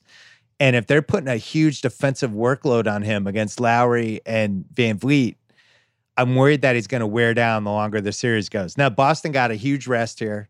Toronto's going to get rest too. I don't know if they're going to speed up the start of the series, but uh, the Kemba thing is that's the that determines the floor of the ceiling for this Celtics building, whether it's a 10 floor building or a seven floor building, whatever it is. Like it all comes down to Kemba. And if Hayward can come back by the conference finals, great. But um, I worry about the Kemba piece. And there's, by the way, going to be a lot of Wanamaker in this next series, which worries, worries me too for a variety of reasons. Maybe Brett Brown called the timeout because he couldn't believe that Brad Stevens was trying to show him up by playing Grant Williams, Romeo Langford, and Brad Wanamaker at the same time. I, I couldn't believe that group was in there. And by the way, the Sixers didn't make up any ground whatsoever. VanVleet is someone who went from three points a game and barely playing, not even half the season, eight points a game, 11 points a game, and now he's 17 points a game and 39% from three. Although he doesn't shoot it great inside, or at least overall. But he's but fucking he is, crafty. The crafty is, dudes. He's so like the Kemba point is a good one because it did look like Kemba closing shots, like those what he did to Horford is obviously it's against Horford, but he made some guys miss. Like it looked like UConn Kemba again. And I didn't yeah. know uh, when he comes back four month bubble and you're like, wait, he's still not ready to go? Like, what the hell? And so, credit to the Celtics because they actually look like they handled this the right way because it looks like it's going to at least last for this year. But VanVleet is, he is kind of Shamet face Kawhi. When you look at his development, you like yeah. that? Shamet yeah. face Kawhi because Kawhi was oh, all right, you know, who's this guy not scoring? Um, these there's there's just a bunch of players now that not like VanVleet's some star star, but his production in four straight years is is off the charts, and no one would have picked this his first year. Well, let's say Boston beats Toronto. Toronto gets sent packing. What happens to that team? I think that's a storyline that I hadn't really thought about. And then I was thinking about, you know, that Lowry they extended for one more year, but I think Gasol and Ibaka are free agents, right? Extended. So what do we got? We got Lowry with one more year, who they extended before. Gasol's up. Yeah. Ibaka's up. VanVleet is um he's up, but it's it's not even restricted, is he? No, he's just going to get paid. Right. So what do you Yeah. do if you're them? Because you could make a case. You won the title. You went on on Kawhi and it worked. You defended the title this year in a really good way. Let's say Boston beats them. Now it's like, well, what are we going to do? We're we're trying to protect this round two team, basically. Like you're not paying Gasol and Ibaka again. Could you make a case that they could actually like try to rebuild after this? You know, like could like Siakam. People are. Th- I I think Golden State's going to end up trading that number two pick, right? I Mhm. think they moved that pick, try to get a veteran. Golden State calls you and says, "Hey, what's happening? It's Golden State." Um, what are your thoughts about Wiggins, the number two pick, and our Minnesota pick for Siakam? Bring Wiggins, Wiggins, is home. from Canada. Yeah, he's from Canada. He's from Canada. He's a hometown kid. You've They already won hang the up on you. title. They would hang up on you so fast. Just because You you, won so? the title. Yeah, just because you won the title doesn't mean you go, hey, you guys want to take this year off? Like, I don't even want to scout the any of the southern teams. Yeah, me neither. We won the title. They hang up. Okay. They're gonna by the way, that's not even no you think way. they hang? You think Toronto hangs up on Golden State? you can't trade Siakam for a number two pick in this draft. You can't. I uh, real quick. I think with Nurse being this good, maybe they flip Lowry with the one year and thirty remaining to somebody. Pay VanVleet. I wouldn't mind paying Ibaka again. I'm back all in on Ibaka, especially Okay. with the way he's. I think I agree with you. I just wanted to talk it out. Give me your other trade that I I feel like you're more embarrassed to share with me now. For who? I thought you had another Toronto trade. Somebody else was going to call. No, that was really it. I was trying to figure out if they rebuilt, like, because I do think Masai is one of those GMs where he could look at the Siakam thing and be like, all right, this guy's really good. He's not that good. There's actually like, we'd be trading this guy for full price. Could it, do I think he could be like the number one guy in a championship team? No, I still don't have a number one guy. Maybe this is a way to rebuild and whatever. But I could also see what you described. They just bring everybody back, they keep it going, and they try to figure out how to work around the margins. But I think it gets tough when I the Lowry contract is really scary. I think there's nothing scarier than how old is he now? Like 32? 33? I can't believe he doesn't get hurt more often, considering his he's on the ground the I entire mean, he's in the game. 2006 draft. He's 34. Yeah. So he's still it's, really not, it's good. not like right, but I think next year would probably be the last year you'd want to be paying him over 20 million a year.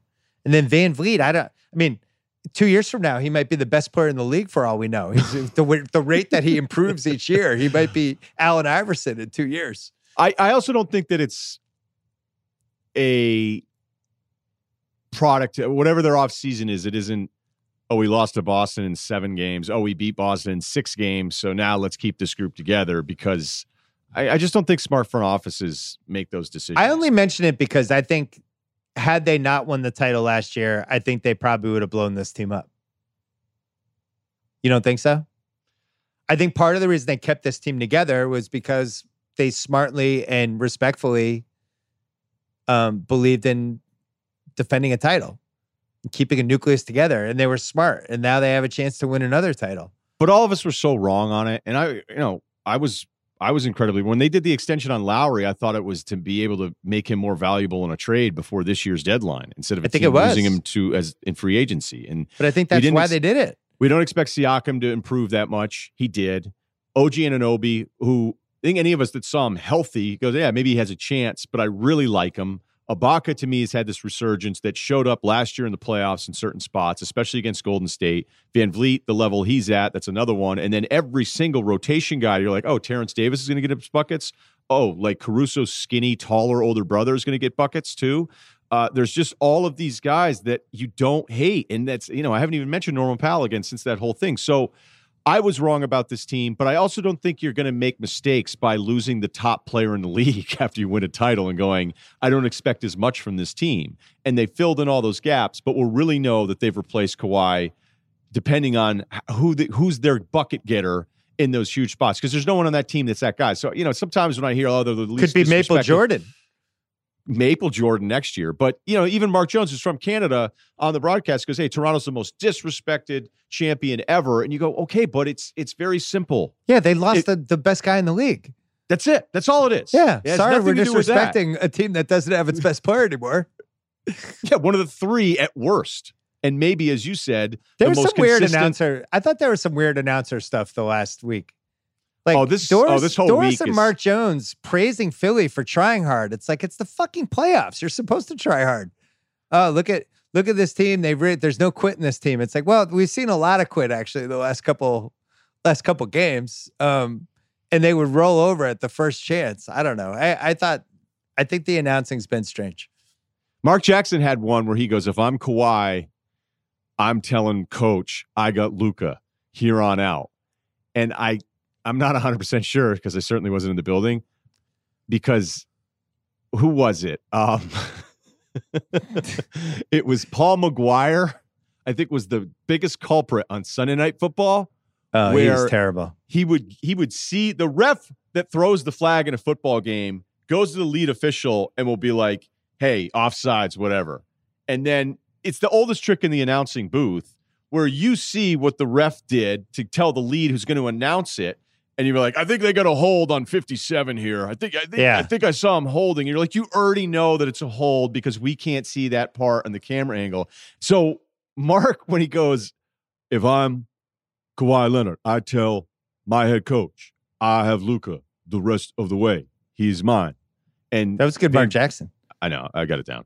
And Van Gundy was like, Yeah, I think you can see Luka. So I think he gave it away a little bit that he was basically saying, like, Luka was pointing to Doc Rivers as Mark was like, If I'm Kawhi Leonard. And so I was like, Right. you know, it felt a little bit like that. Or maybe Mark Jackson absolutely nailed it. Who knows? I like when Mark Jackson does the um like people don't talk enough about how buff Ryen Russillo is. Like when he makes it seem like he's discovering something that everybody has already acknowledged years ago. You know, people don't talk about what a creator Kawhi Leonard is. It's like, no, we actually do. We, we talked about it last year. That one doesn't make any. He did it with Melo. He He will do he it with it some weird ones where be like, people over the years knocking Melo's commitment to defense, challenge accepted. You're like, eh, Yeah, he was eh.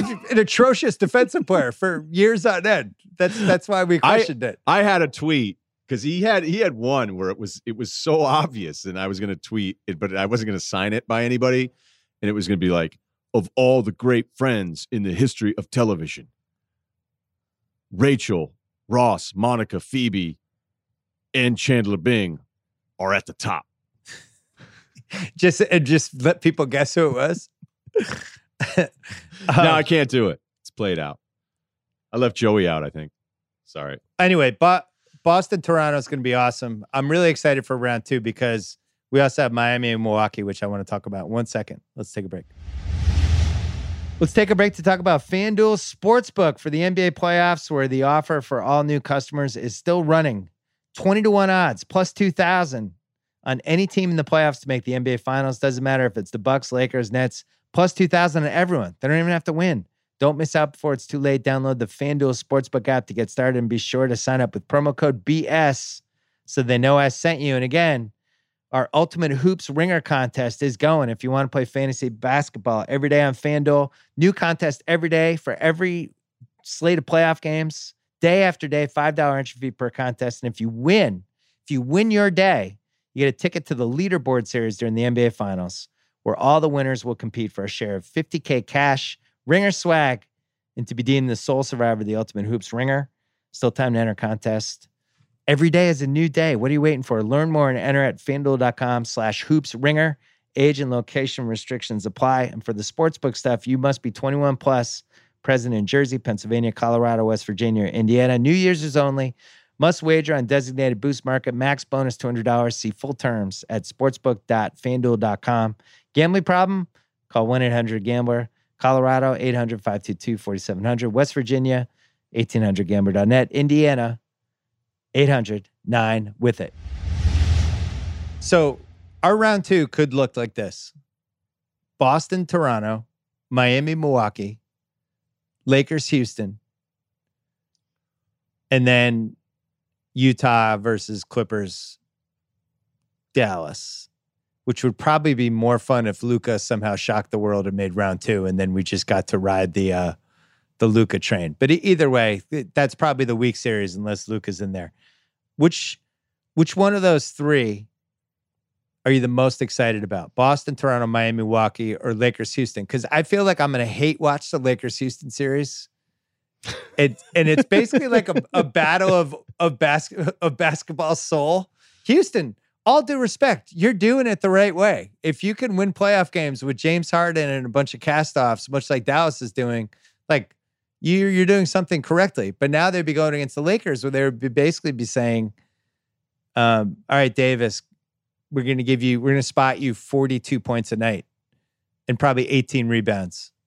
And LeBron, um, you're probably going to have a 35, 15, and 12 every night, but we're going to shoot 63s. Good luck.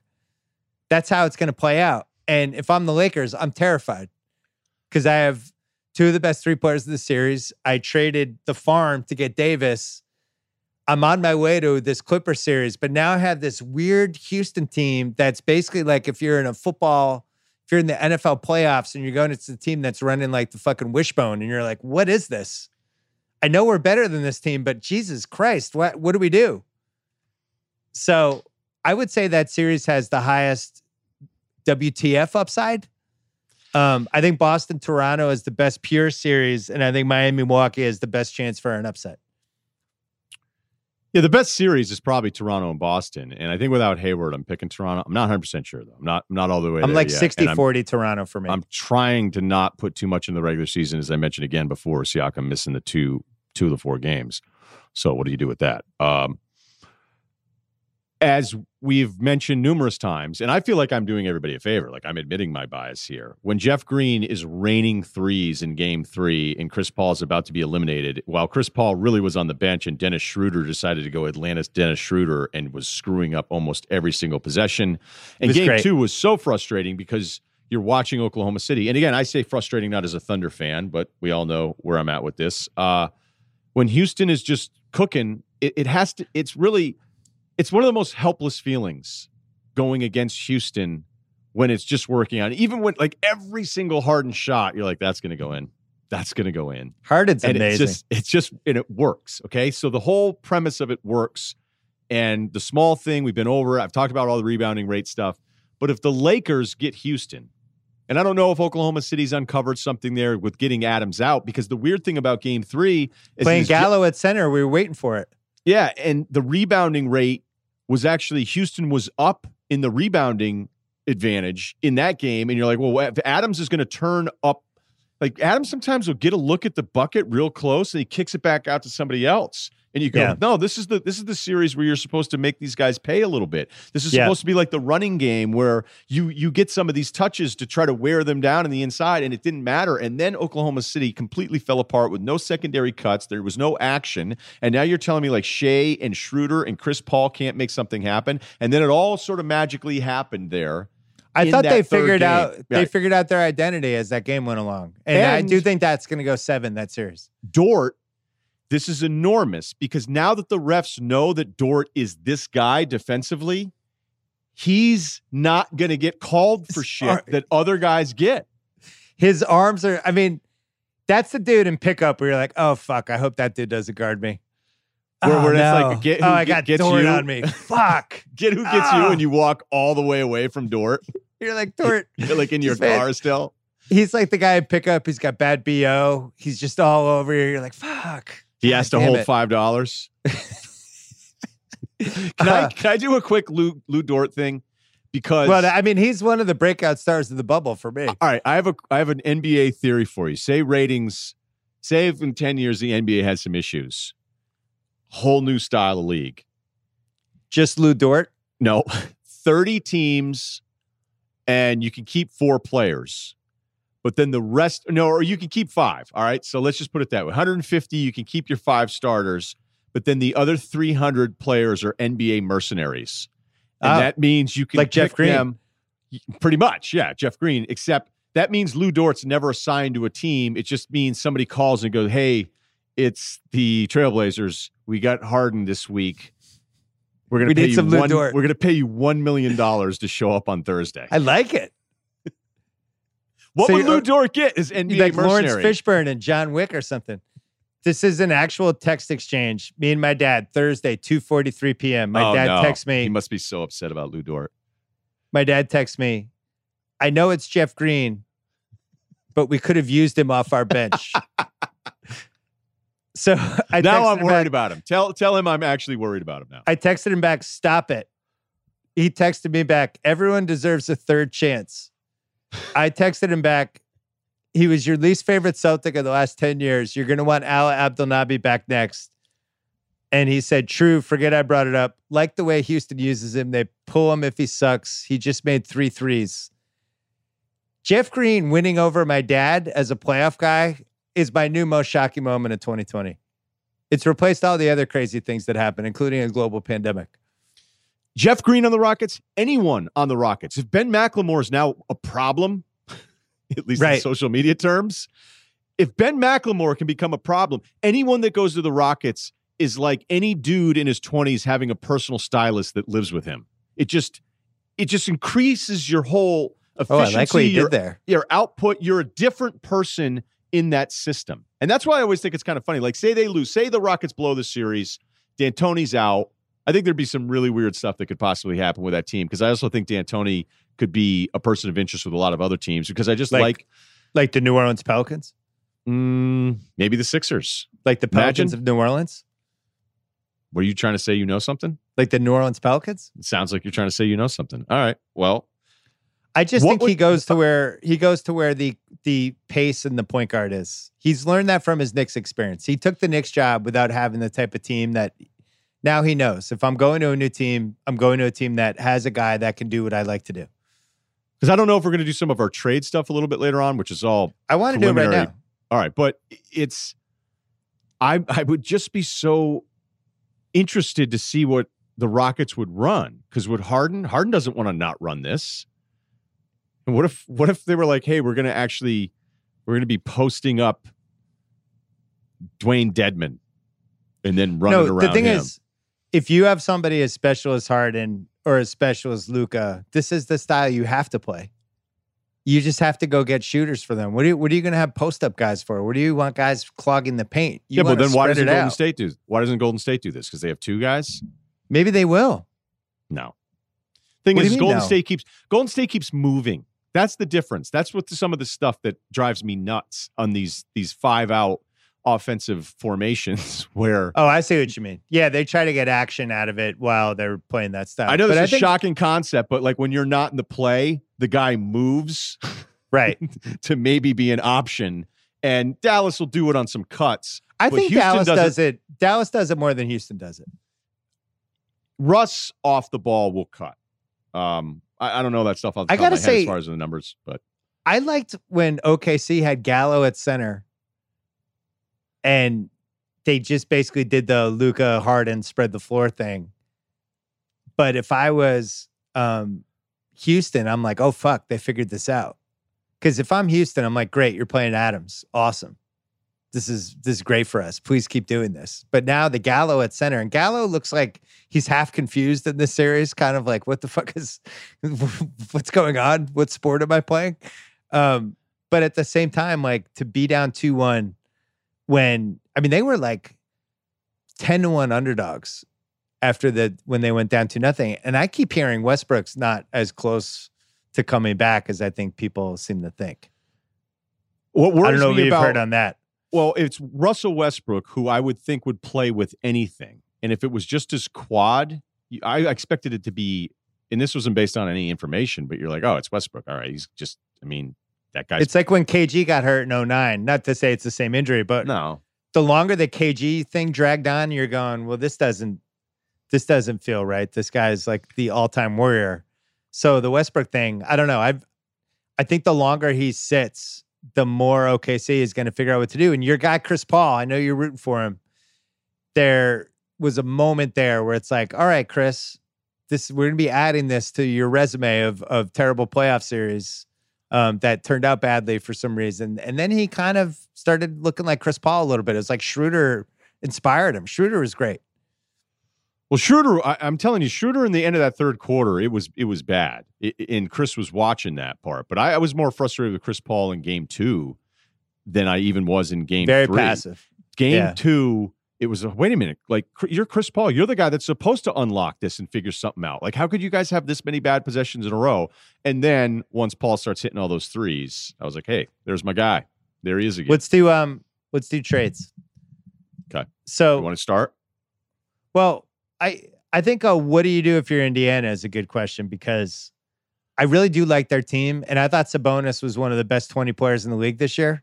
Wow, I'm not saying you're wrong, but I hadn't thought of it that way. But tw- or maybe 25. He's definitely an all star. I haven't done my I, list today. I thought he was a real problem, and uh, he's just built different. Turner thing I don't know. Who'd you rather have out there for 40 minutes a game, Sabonis not, or Turner? Like, there's no debatable. way that's not a massive drop off. Um, so I don't know if Indiana should be a panic team. At the same time, Oladipo's got a year left at 21 million.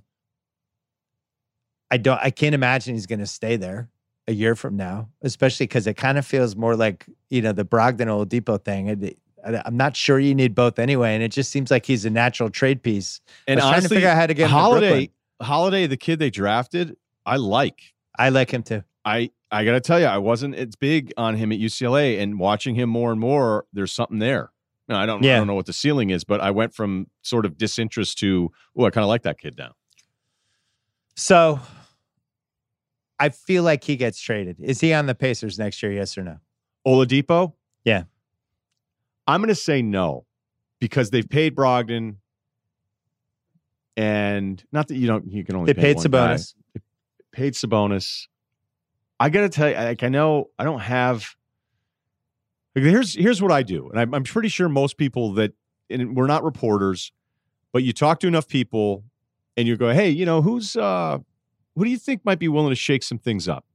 Hey, give me some names that you hear that could be available, and we're going to get to some of those names because you and I double checked the list and all that kind of stuff. But the Pacers thing feels like it go it could go in a bunch of different directions. That's it. That's that's that's as comfortable as I feel like talking about it right now at this point. But it it just seems to be all over the place. Well, who would you keep? Because I like I really like their team, and I actually think Miami is just really good. And it's a bad matchup for them without Sabonis because I think Sabonis would have been um, a, a real problem for Miami. Because I, I, think Miles Turner's somebody that you like from afar, and then if you have him every night, you go, oh. You kind of ruined him for me. I kind of I liked him more than you, and then you were you were kind of peed on him a little, and then now when I watch him, I watch him through that tainted lens. Sorry, you should be thanking me. He takes he takes some shots. You're like, why? Do you know they but then he'll make a three every once in a while, and you're like, oh. When they were making a run in the last Miami game, they ran a timeout like an out of timeout, they ran a three for him. And I was like, wow. And I just I didn't know if that's one of those deals with the coach where it doesn't seem to make a ton of sense, but it's like I hopefully like I get him going and I wanted him to know like these other things that we never really think about from the outside where we ran that for you because I trust you and you know be energized and we don't even care yeah. that it didn't go in and all that kind of stuff. Um so that's one team. That's one of the well, teams. the reason I think Oladipo is an important conversation because I think he gets you something. I think he gets you something, and I think there's going to be some teams that are pretty aggressive. Like I guarantee, both of us think Brooklyn is going to be doing stuff, and Brooklyn's got tradable contracts. They have the Joe Harris thing they got to figure out, but you know they're going to try to figure out who that third fit is. I don't think either of us. You had to, to tell them your LeVert overrated, underrated thing. Okay, this happens in life all the time. But Caris LeVert, when you watch him in college, you're like, whoa. And so when they drafted him, I'm like, you know what? I really like that pick. It makes sense. And then he comes along and you're like, this is pretty incredible. And then he gets hurt. We're all kind of bummed out. And then it ends up not being that bad of an injury. And Caris LeVert has become this really nice story because he's drafting behind all these other stories. And then the more you watch Caris LeVert, you go, as talented as he is, him taking a bad shot, not making against Portland in that final game in the bubble, that was like one of the least surprising things. I think he's this is unbelievable that Brooklyn has had this run of high usage kind of I'm going to really do my own thing here where D'Angelo Russell actually got better with them but was was piggish there for a while. And then you never Dinwiddie, felt like it was going in at the end. and then Dinwiddie, you're like, you know who I like is this Dinwiddie guy a little bit. He's got something. And you could even see Atkinson, I think, trusted Dinwiddie more than Russell at some point. And then you, the more you started watching Dinwiddie, you're like, is Dinwiddie now another version of Russell? And then Kyrie comes in and Kyrie puts up these massive numbers, but you're like, is this in the flow of anything? And then once Kyrie was out, was like Dinwiddie's like, I'm back. And now that Dinwiddie's gone, Caris LeVert's like, all of you guys can fuck off because now it's my team. And so, yes, he's talented. Yes, I like the story. But if you let Caris LeVert probably have the keys to your car, it's a little early. So I remember way back when, when I, I used to be a writer. I don't know if you knew this. I have a Um, great, I actually was going to pitch you a writing idea NBA Mercenaries I had um to get you back in the scene. I did a whole riff about David West. I had him as an overrated, underrated guy, where the announcers were saying how underrated he was for like two years, and he weirdly became overrated because it's like, all right, he's 17 and 8, settle down. But for two years, where you know who's great is this David West. And and then there's always guys like that. And I do wonder if Caris LeVert maybe is our next guy. we all like the story. like, yeah. Oh, that care. But anyway, I think he's probably a trade candidate. Dinwiddie at 10 million, who's kind of a loose cannon. Jarrett Allen, because DeAndre is Kawhi and uh I mean uh Kyrie and KD's buddy. So I was wondering if there was some sort of Oladipo thingy in there. And then Dinwiddie's Um, a player option. So remember he was doing the thing where he was like, oh if you guys yeah. just, if you guys Venmo me, I'll go anywhere for the minimum, Right. which immediately like everybody was like, that's a cap violation. the uh, the most interesting guy to me who's who's I think out there is Buddy Hield, whose contract kicks in next year at 24.4. I just like Buddy Hield. I, I think he was in a bad situation in Sacramento and and I I think he's the type of guy that I could see in a playoff series like the ones we're watching right now. Would you do Bagley and Buddy Hield for Embiid? I'd probably have to get their pick two and something else. Isn't Bag Bagley hasn't been able to stay in the court though. Not at all. But I know you like him. I need multiple firsts for him. I don't know, man. We're we're just shopping Embiid around anywhere. I just mean- like throwing him at you from time to time, man. Well, I, I, the thing is, if you get Embiid, and then you know he's like, I'm mad I got traded. I'm getting in shape this year. The whole league's gonna be like, oh fuck. I mean, trust me, the league likes the way it is right now. Um, so yeah, Indiana. I think Denver's another one. We're we're taping this in order, so it's seven o'clock PT. We don't know how this Denver Utah game's playing out, but if this Denver series ends badly or or something happens, they have a lot of pieces, right? Because they have the Harris contract That's is one way of putting 19 it. million. Um, they have Porter. They have uh, Will Barton's at 13 million. They even have the Jamal Murray card to play. So it's like, if you really wanted to put a full fledged second star next to Jokic, and you're trying to do that without giving up Murray. So you're trying to basically make Murray your third guy and you bring in a second star next to Murray and Jokic. They have the salaries and they have the Porter piece. And I do think Porter would have a lot of trade value. You agree? Oh, I have a ton. Are you kidding me?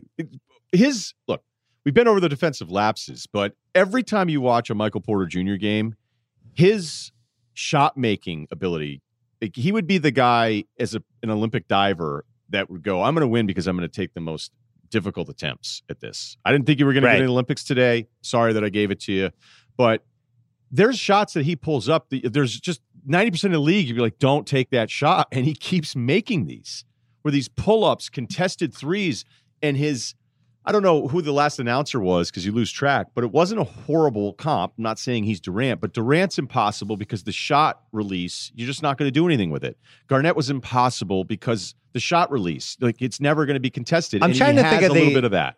The athleticism around the rim and the stuff he's able to do when he's at weird angles is pretty unusual. And I don't know who the uh who the doppelgangers are for that. You don't Who would you rather have? Well, I think it's a little McGrady-ish, but he doesn't have any of McGrady's playmaking ability, and he's probably more physical than McGrady is. Well, the thing is, if you're Denver, you have this guy Jokic, who is a one of the I think eight or nine best players in the league. You don't really have the second piece with him. You don't know how long your window is with any of this stuff. And with Porter, like the guy's coming off a major injury, small sample size, high high trade value, and it's like maybe you cash in and try to get a legit second star. Okay, you, so let's you have the salaries with Porter to actually go and pursue a real guy if you wanted to. I don't know who that real guy is, but um, you let's could- run through the exercise because when you texted this assignment to me for Denver, and by the way, Jokic is getting destroyed, and Utah is playing, and I, you know, we're saying this before we know what's going to happen in Game Four, okay? But so far in this series, the games that Utah played, Game Two and Three, was almost perfect basketball. They're Yeah. humiliating this team. Uh, the third quarter number, I'm a big third quarter guy, as everybody knows, back in the NBA Today days. But Denver is getting outscored 109 to 68 in the third quarters. 109 to 68. Well, Conley the third quarter back. hasn't happened in this, so I'm afraid to talk about it because they might Okay. make us look bad. But All let's right, say maybe, maybe. let's say the series goes bad for Denver, they lose in five or six. Well, I think at this point, at least everybody is cool enough that yes, three games in, Gobert has eh, what Gobert did to Jokic in Game Three. I didn't really expect to see that in there, and Jokic is lost. And so, if you look at the Harris hasn't played, Barton hasn't played, but Bogdanovich wasn't there. Conley missed the first two games, so you can't really make that excuse if you're Denver. So yes, you still have Jokic, who a little bit in the Aaron Rodgers part, where when it looks good, you're like, man, he's just so goofy, but it all works. And then when it doesn't work, you're like, this guy's just plodding around the whole time. Like when Aaron Rodgers and the team is doing great, you're like, look at him, steely, calm, never affected. When the when the Packers aren't doing well, like, look how pissed off Rodgers is right now. You can just see it on his face, and it's the exact same guy the whole time. Would you rather have Murray or Oladipo? I think I'd rather have Murray. Yeah, probably after the injury. Although I do think Oladipo physically, the way he's moved around after the bubble, has looked better. Agreed. Can I? Yeah, Yeah, but I uh, think he he's looks better. he's he's not where he was two years ago, even close. That No. just doesn't seem like he's the same guy. Not doesn't mean he won't happen next year, but I think the combo of not knowing if he would stay as a free agent and things like that. The guy I was thinking for them is Chris Paul, because you know I I think there's I think there's a different conversation we, along the lines of what we're talking about with some of these other teams. Like if OKC loses in round one, what do you do? You're not going to pay 135 million for this expensive team when you have all these draft picks. The obvious move is to rebuild around Shai, start over. Why would you pay the tax? Denver could put together a package. I don't think they would have to put Porter in it.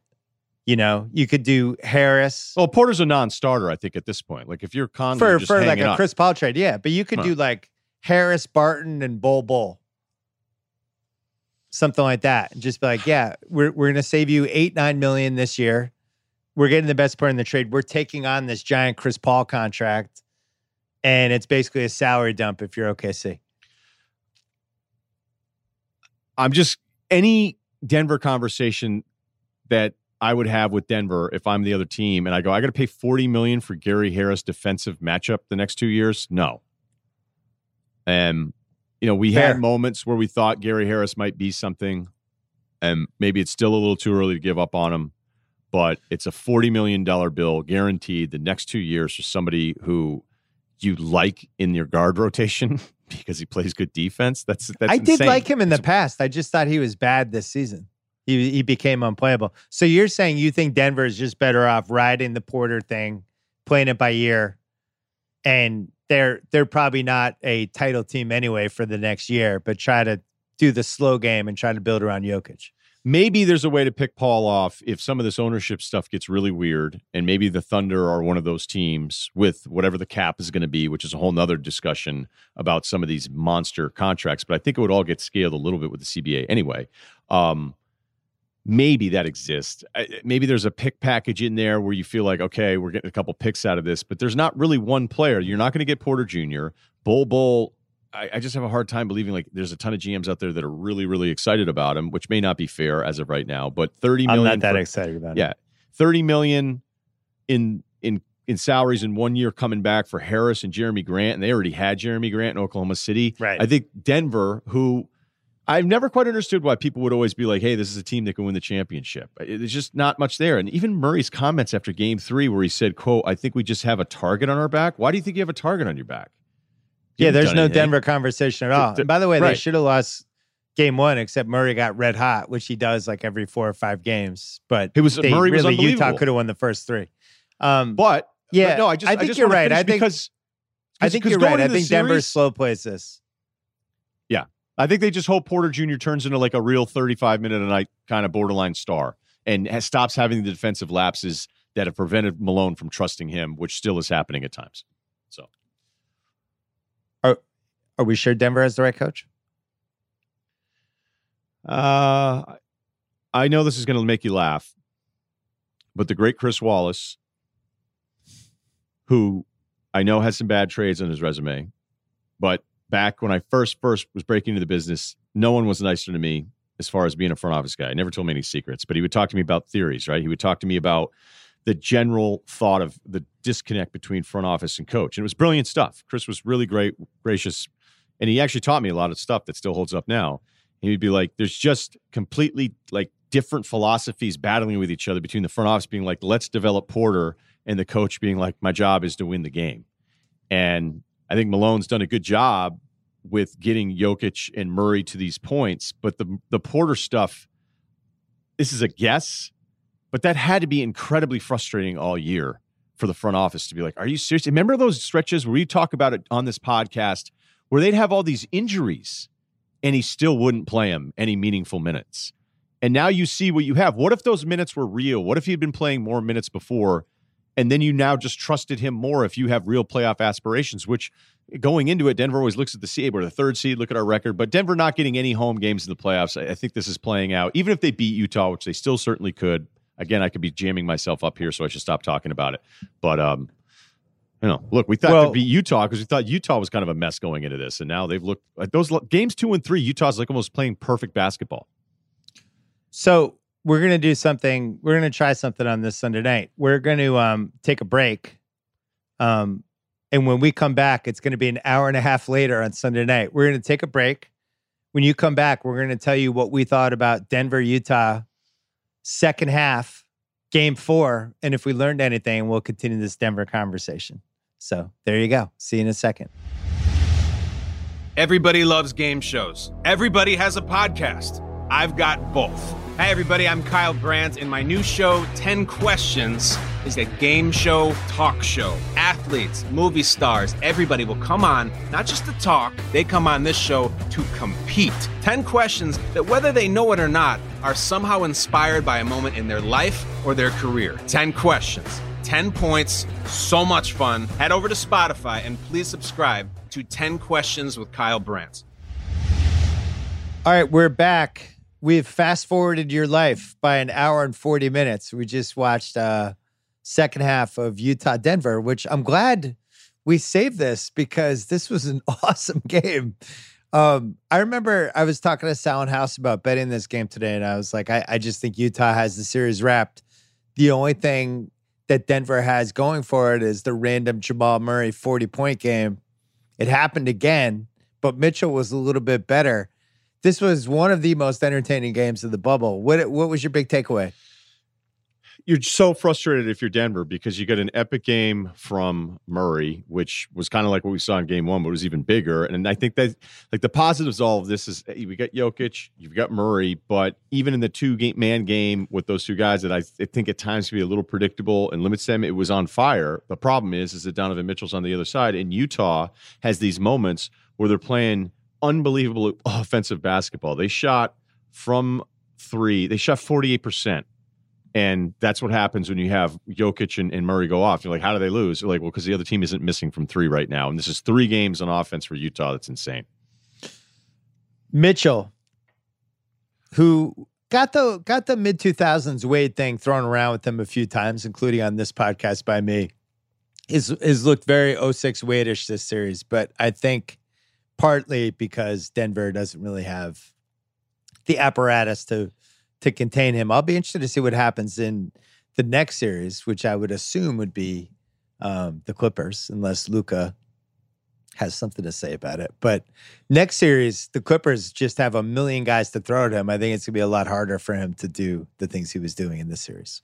Yeah, they went with Grant, and as we were taping the podcast, so I don't know all the defensive assignments in the first half. Uh, I'll go back and look, but they went with Grant there more towards the end, and there was a stretch where it was actually starting to work a little. But then, you know, like really great players with momentum in the ball, they just kind of start their movement a little bit further out, and you're just at such a massive disadvantage. I mean, there's even a time where there's probably a moving screen, but I don't really care because everybody sort of moves on some of these screens. But there was a play where Mitchell went left, was bringing Grant stayed with him, and then Gobert instead of staying with the screens just kind of backed up, and Mitchell rode Grant into the back of Gobert. And Yeah. finished on the left side, and Grant's freaking out to the ref, being like it's a moving screen, but it was it wasn't even the guy- Gobert was doing one of those Daniel Theis seals. It was just Mitchell. There's something to be said about driving players with the ball that understand how to work their defender into another one of their guys. Like, and it's not everybody's great at it. You know, some people just get the ball. Hey, here's the screen. I'm going to go. Mitchell's great at it, and Yeah. uh, he was just better than everybody, which is saying something because Murray was on fire. He reminds me of one of those running backs who can just be at full speed all of a sudden. You know, where it's like all of a sudden he's running a 4 240. Um, he, Ty Lawson was a little bit like that during like the two years when Ty Lawson was was really effective and kind of underrated. But he would you'd set him a pick, and then all of a sudden he was like two feet from the rim, and you'd be like, "What happened?" Um, I I think Mitchell, I think he's gone up a level from last year, two years ago, from a sophistication standpoint with how he's navigating the team he has. I think part of it is because no no Bogdanovich. Conley's been rendered basically a sidekick, and he's just over and over and over again has to figure it out. It's a little like the Doncic Harden stuff we were talking earlier, where it's the same guy over and over again making decisions, and it just feels like he's gone up maybe a half level. You don't agree? No, I, I'm I'm not I'm not saying that. I just I just think it's it's kind of ironic that we're finishing the pod with this kind of topic, and yet if Mitchell were in his second year like Luka is, we'd be going, oh my god, like what what is this guy capable of? But what we do is we kind of turn the page on some of these guys just because of the limitations of what happens. Like this was a team I had big expectations for this year, and Yeah. even though their record was pretty good, it just never felt like it was clicking the right way. Uh, they lose Bogdanovich. I feel like this is a huge problem because you know Mitchell in the past, uh, it felt like he was trying to do everything. Like I've went, I'm with you. I, I think that Mitchell had these Wade moments, and then it felt a little Westbrookishy, where it Yeah. was, oh man, you're you're really just trying to do all of this on your own, and that has to always be the frustration for the most gifted scorer. Where how do I figure out a way to keep everybody engaged and and not be gross, but yet know, hey, you know what I don't want is another Jordan Clarkson drive. And it was weird because Quin left Clarkson out there with the main guys, and then Clarkson did have in the fourth quarter a couple drives that were both bad. They're both turnovers, and then you're watching that going. You know, this is kind of back to the whole Harden Morey thing, where Morey was probably like, "Why do I want guys that aren't as good as the best guy having the ball at any moment?" Yeah. and and it actually when you break it down that way makes sense and that's all they did it was really two teams going with their two man game and Gobert continues to show an aggressiveness that I don't know that we all banked on seeing. I mean, he had that yeah, dunking in traffic a How about that- times. that catch at the baseline, and then he went right at Jokic to be like, Yeah. okay, I'm not even remotely afraid of you. I'm not even sure he always makes that catch, but his confidence is way up here too. It's too bad for Denver because I think if Millsap, I don't think he went off a cliff, but he definitely drove off the road career wise. He's just not the same guy. And uh, for what they're paying from that spot, a $30 million guy, and it goes back to what we were talking about earlier when you're paying big money for these dudes who start hitting 32, 33, 34, it just becomes a complete crapshoot. You know, Toronto's paying big money for Kyle Lowry, who's as good as ever.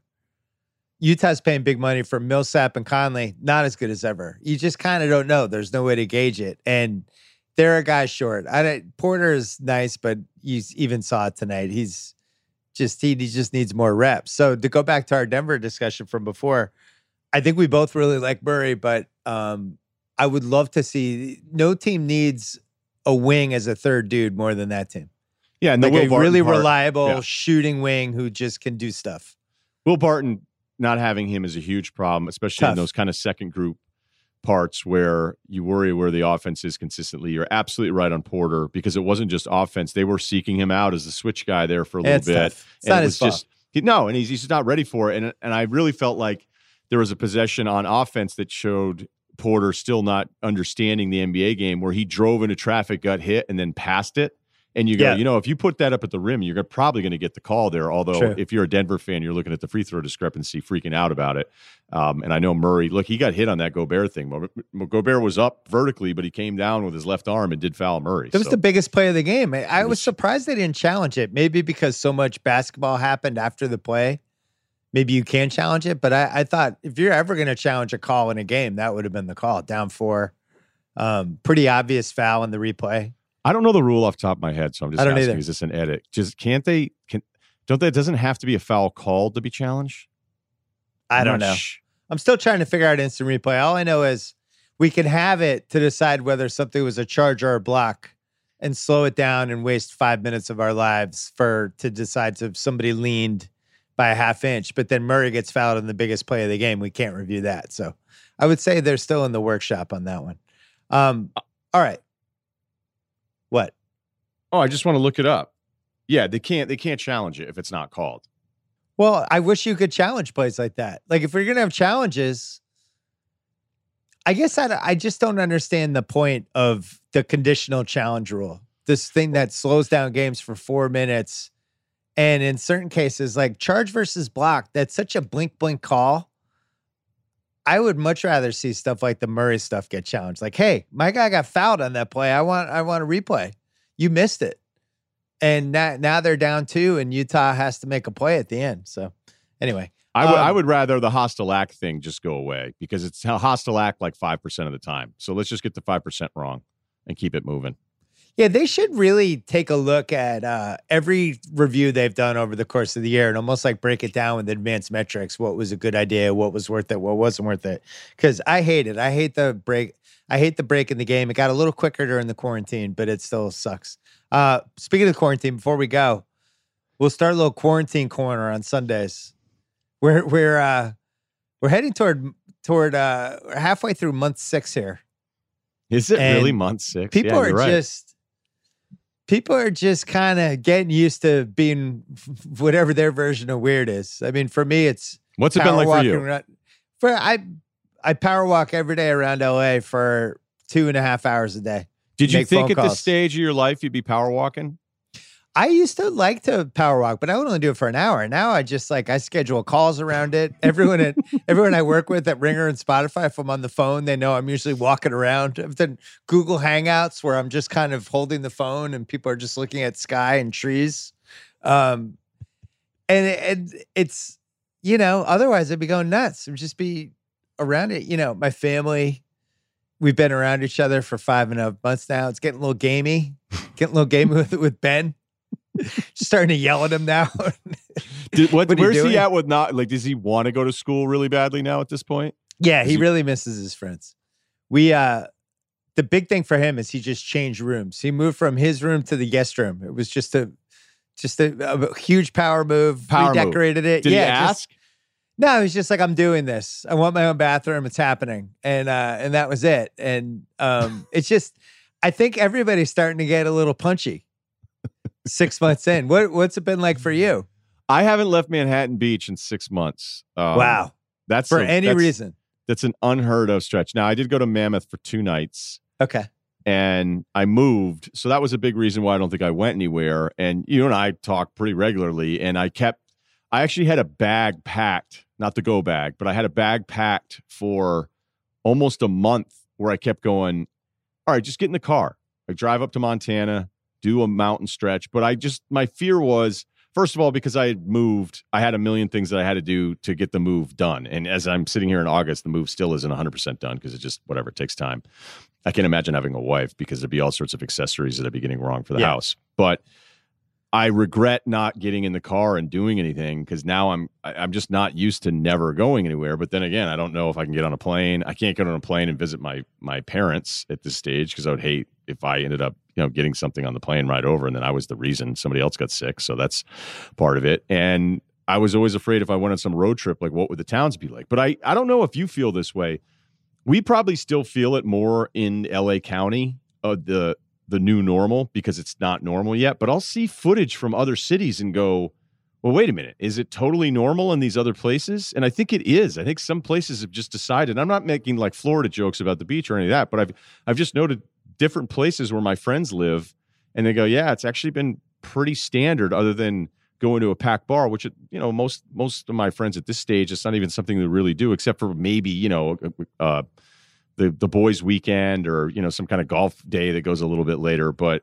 I I've never been I think in one place this long since I was in my twenties when I couldn't afford to go anywhere. New York City seems to be the one place that's out of out of all the places we have in America that's been changed the most. Um, a lot of people fleeing from there. Rents are dropping. Um, there's there's been more crime in certain areas and things like that. And you know, a lot of people are just leaving New York and and. Do you, have friends that have coming- bolted? Because I do. Yeah, I, I, I have, have multiple friends that friends that bolted. friends that are lucky enough to have a, an escape plan, but I I know I know multiple people that just said fuck it moved and moved to you know New Jersey or Connecticut or whatever. They're just out.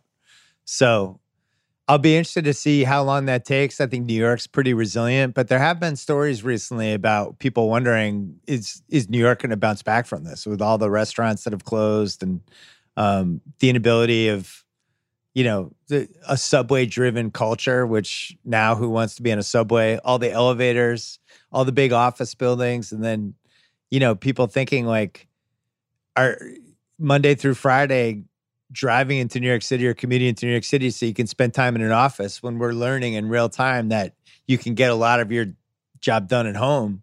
What's the point of that? Why why even do that why maybe you could just work from home go to the office one day a week so it does feel like there there's patterns now that are shifting that will stay in place for in it to at least some degree after all this stuff comes back. Yeah, I know I can't even compare myself to anybody. You know, sitting here saying, "Oh, I haven't been able to go anywhere," when I know that work is fine. So I, I'm really, I- I don't want to make it sound like I'm complaining. It's just a change in my Yeah. routine, um, because I, I do feel bad for the people that are wondering when this is going to end. But I also, uh, I wonder how many of the companies. I, I feel like some of the tech companies looked at it a little bit like college football, where once one conference was like, "Hey, we're done this fall." it felt like there was a bunch of announcements from the biggest companies in tech that have just said no office work until June of next year. And it did make me wonder, does that is that because it actually makes a little bit more financial sense or is it a liability? I mean, I don't know. I mean, I can read on it, but it doesn't mean I trust what I'm reading. But Well, I there's there's liability stuff that gets removed, okay. and then uh, you know there it is cheaper to you don't have to you could cancel your parking and do subtle things like that. You could, you know, you have leases for let's say 20 floors in an office. Maybe you just do a lease for five of the floors, all that stuff. I there's going I just think people now realize something that I probably knew a little earl- earlier than some people just because I had been working from home a lot. And it is easier to do stuff at home sometimes. Like the office is great. And I, I miss some stuff with the ringer, like just the spitball sessions and just being able to be in the room with people and, you know, meeting with salespeople. There's some real advantages to being in the room. But for the most part, you can patch this together by like 80, 90%, at least for what I do for a living. Yeah, I would miss it though, and I, I do think you're this way. And it's again lucky enough to have the freedom of okay, maybe I don't have to be in the office five days a week. But you know, when people were like, "Why do you like living in Connecticut?" I said, "Well, I actually don't hate West Hartford. I just wanted to do something different at that time."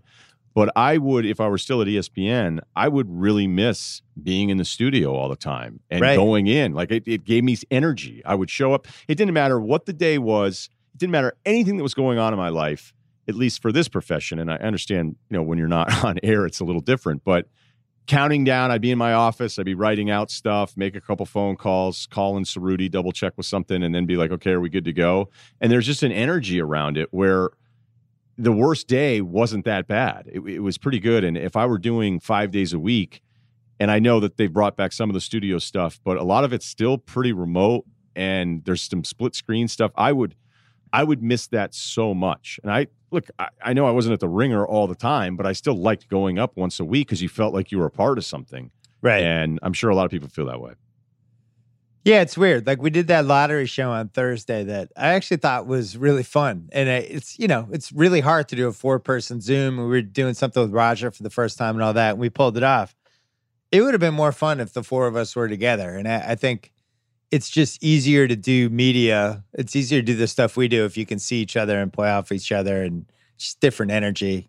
Um, but I think from an just an office standpoint and meetings and things like that like we got to Spotify, you know, they bought us and it became official. It was like eight days for the pandemic hit. And um, you know, we're trying to get all this stuff done. And meanwhile, it's we haven't really met any of these people in person. It's just when you think about it, it's really odd. Like a couple of my bosses I had met already and a couple other people, but for the most part, it's all people I've only seen on Zoom. Like I'm looking at you now. And it's like, man, this is on the one hand weird. On the other hand, weird that this is pull offable. You know, like you're integrating this whole side into what we're doing. I'm learning all these things, and yet I'm never in an office with anybody. So I don't know. But you have no choice about the future. Yeah, we have no, no. choice, but it's Yeah. actually like workable.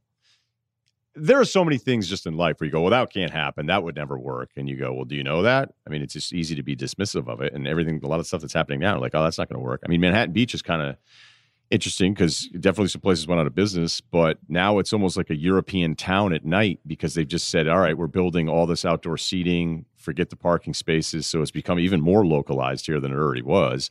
But if you walk around on a Friday or a Saturday night, it feels like you're walking through some small European town because of all the seating. So part of it, you're like, oh, that's kind of cool. But you know, like everybody, you have these moments where you you kind of miss the normalcy of everything. So What's the gym situation like for you? I'm getting a lot of questions about that for you. Well, there was uh the Equinox did open for a little stretch there, and I was a little on the fence about it. And I go, you know what, I'm going to go. I'm going to see what it's like. And it was uh it was weird because it, wa- it wasn't busy, but then you weren't required to wear a mask while you're working out. So like every girl that got done up that I saw was was not wearing a mask, and they were all younger.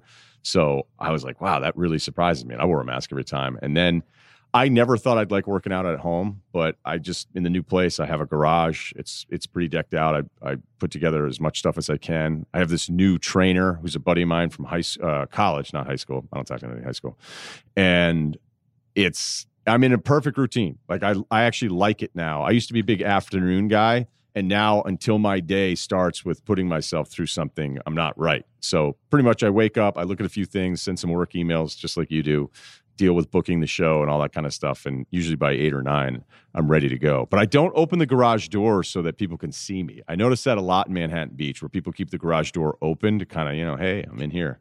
And I'm I'm very focused. Although I You're threw like- up in my, I threw up in my mask today. That was disgusting. Oh my God. Yeah, I had like one of those cayenne pepper and lemon juices to get the day going because you know it it and Yeah. I I was doing this new kind of high tempo thing and it was really messing me up and I threw up cayenne lemon water juice into my mask while I was wearing it, so that sucked. That sounds awful. I like that you're working out in your garage like Spacey and American Beauty. Less creepy. like a less creepy Spacey American left Beauty the door Spacey. open. I don't want to be compared to Spacey ever, but I, I, I, get, I didn't even know he's allowed to be brought up anymore. But there's nothing better than trying to portray a character in a movie or a TV show who thinks he's getting it back a little bit, where he's on just a Joe Weider plastic plates with sand in them bench press and all the weights are stupid and it's like a pyramid at both ends and then he's, he's just doing a couple little reps and he's like all right i am fucking back I uh I'm running out of movies to watch. La- last night I watched The Vanished, starring Thomas Jane, Anne Heche, and Jason Patric. How? How does that happen? Give me the thought process of of surfing was- and then landing on that. It was a new movie. Um, I was so fascinated by the threesome of Thomas Jane, Anne Heche, and Jason Patric, all of whom, you know, it's like when when uh the Mavs were trying to get, you know, LeBron in 2014, and eventually you just have to settle for DeAndre Jordan and a couple others. And I I've been very open about this many times. I'm always in on a kidnap movie. Okay, all right. Give me back my son. I got it. if Yeah. somebody's taken, I'm I'm at least giving you a chance. So um it was also directed by Peter Facinelli, Jennie Garth's ex-husband. So that was another Major, draw yeah. for me because if it's written and directed by Peter Facinelli, I'm like, all right, this from a comedy standpoint, this might be good.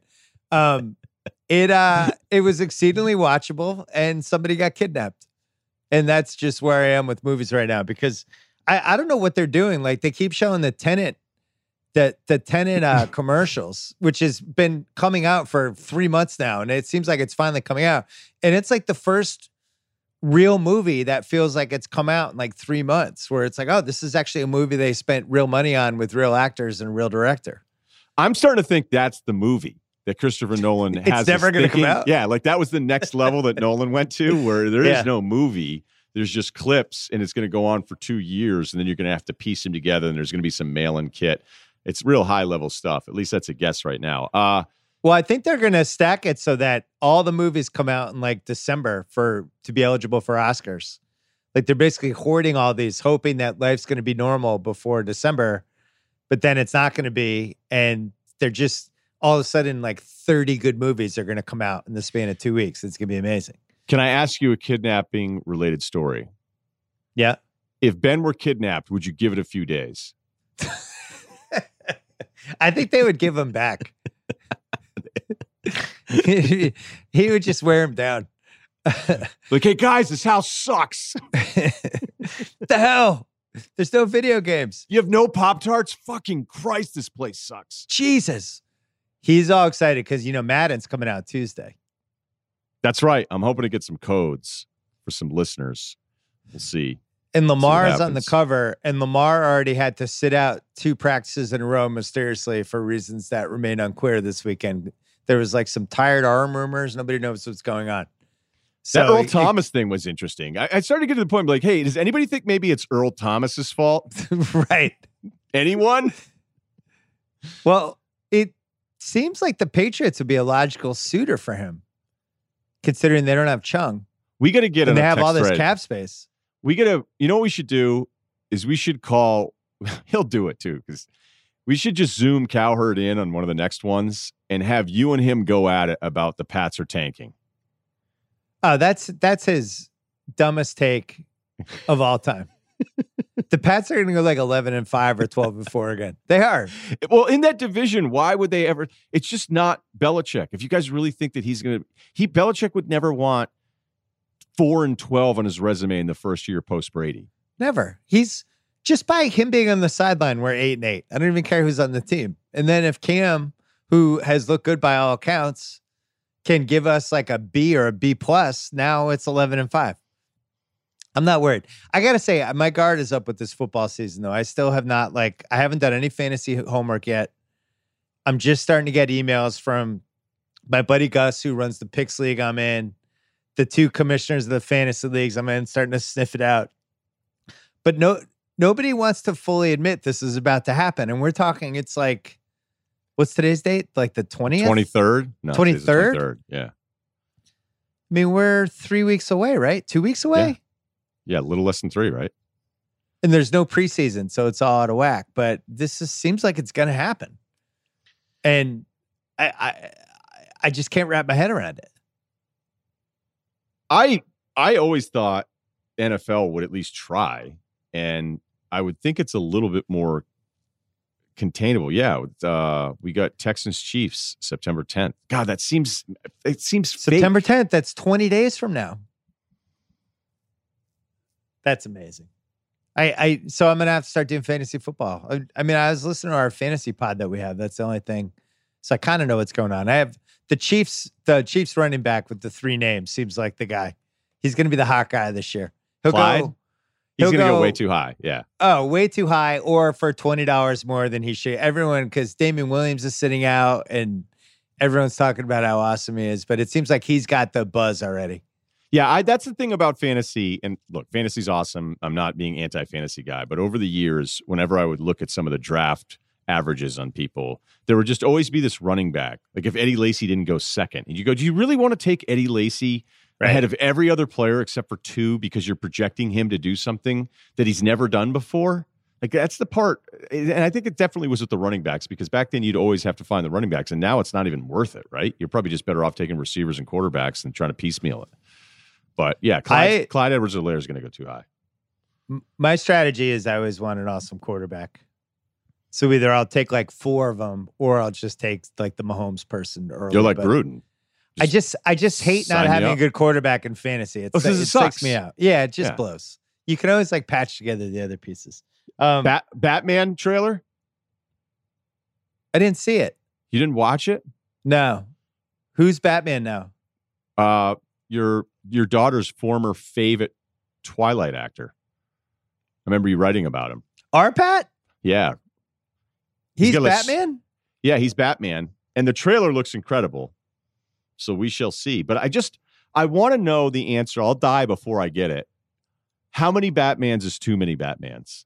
Because it's pretty unbelievable how often that can be recreated. And I'm going to watch it. You know, I mean, don't get me wrong, I'm going to watch it, but I- don't know. Is, has there ever any been anything like that from a content standpoint where you can just keep coming up with the same angle on a storyline? I mean, they remade the Spider-Man thing, but I guess that had a lot to do with the studios. I don't know that much about it, so I'm not going to pretend that I do. But I looked at the trailer and it just it just dawned on me. I go, this is unbelievable. Like the Nolan Batmans, the first two especially, but the second one, The first Are- two were. The second one's one of my favorites Sec- of the century. It, it's one of my favorite all-time movies. And you Yeah. go, now you want to follow that? That's like following Saban. It's weird because when I was growing up, the old Adam West Batmans, I used to love those because they're, they're syndicated, where Burgess Meredith was the Penguin and Julie Newmar was Well, we didn't know any better either, too. It Yeah. was cool and colorful It looked different. There was always good fights and all that stuff. But then, then it became kind of ironically fun in the '80s to remember those shows. But then all of a sudden they were making Batman with Nicholson as the Joker in '89, and it was a huge deal. That was that felt like one of the biggest movies of the decade that they were doing that. And Michael Keaton was going to be Batman, all that stuff. And that was like what nine Batmans ago. and I was in college when that happened. And Is I it- think is they've it made more nine than nine? Since. So they did. I think it's like nine all right. So they did the three Keaton Nolan was ones. in two, Val Kilmer's in one, Clooney's in one. Okay, so wait a minute, wait a minute. That's Keaton, four. Keaton, Keaton, Keaton, Val. Um, you just said Clooney. All Val right. might have been in two. No, I don't. Was he? One, Should we get IT on this? All right, so three with Bale. That's seven, and then you're forgetting about uh Affleck. right? So That's eight. eight. But was there a second one that he's part of? Yeah, the so Justice League sort thing? of. Yeah, the nine. Yeah, I wasn't as locked in on those. I'll admit. I hate to say that about Ben too. Don't tell him I said that. I was fired up that he got the giant paycheck, but yeah. How's he doing? You guys talking a lot lately? Well, he's got he's got. We're not talking, and uh no, he's got the new girlfriend. He's dating the girl from Knives Out. Yeah, no, I'm excited for him. He looks great in some of these paparazzi pictures I've seen. He looks he looks like his shoulders are really coming in again. Uh I always think I was talking to somebody about how weird because we have two of our kids are like almost exactly the same age, but to have the new girlfriend who's like 31, but you have a daughter who's 15. And I just like being in that situation of imagining how those interactions go and the 50 how judgmental the a 15 year old girl can be about stuff like that, insensitive, and just what how that would be harder to navigate than being Batman. like honestly. All of that stuff. How to how to ingratiate the new kind of stepmom figure into it but she's some hot 30 year old actress? I just can't imagine how that goes. I'm probably not gonna have to worry about that either. So that's not that's not on my list of things. What which celebrity has surprisingly ghosted you during the quarantine and which celebrity won't leave you alone? which celebrities ghosted me there i don't know Which one is sent which one have you sent two texts to that now you're like, oh, so I'm not gonna text Jon Hamm a third time? Is that how it goes? like I have I have a celebrity right now where I think he's gotten two texts and a call, and I thought we were we've been pretty close for a long time, and now I- I, Coward? think no, no, Coward, Coward and I are cool.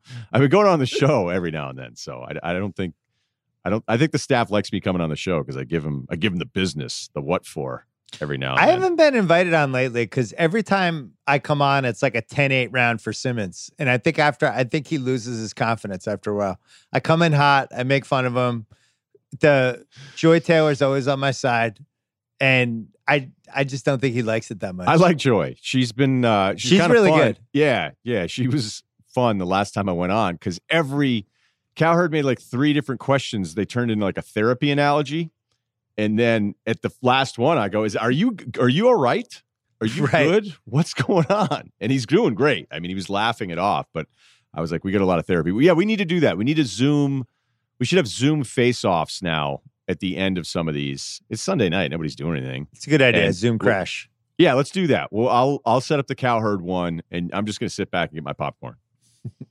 All right. Good seeing you. So you got two pods this week, and then I'll see you Sunday night. I have no idea what's in store for us Sunday night. We could be like talking about game two of six series, or a couple of these series might have gone to seven. Who the fuck knows?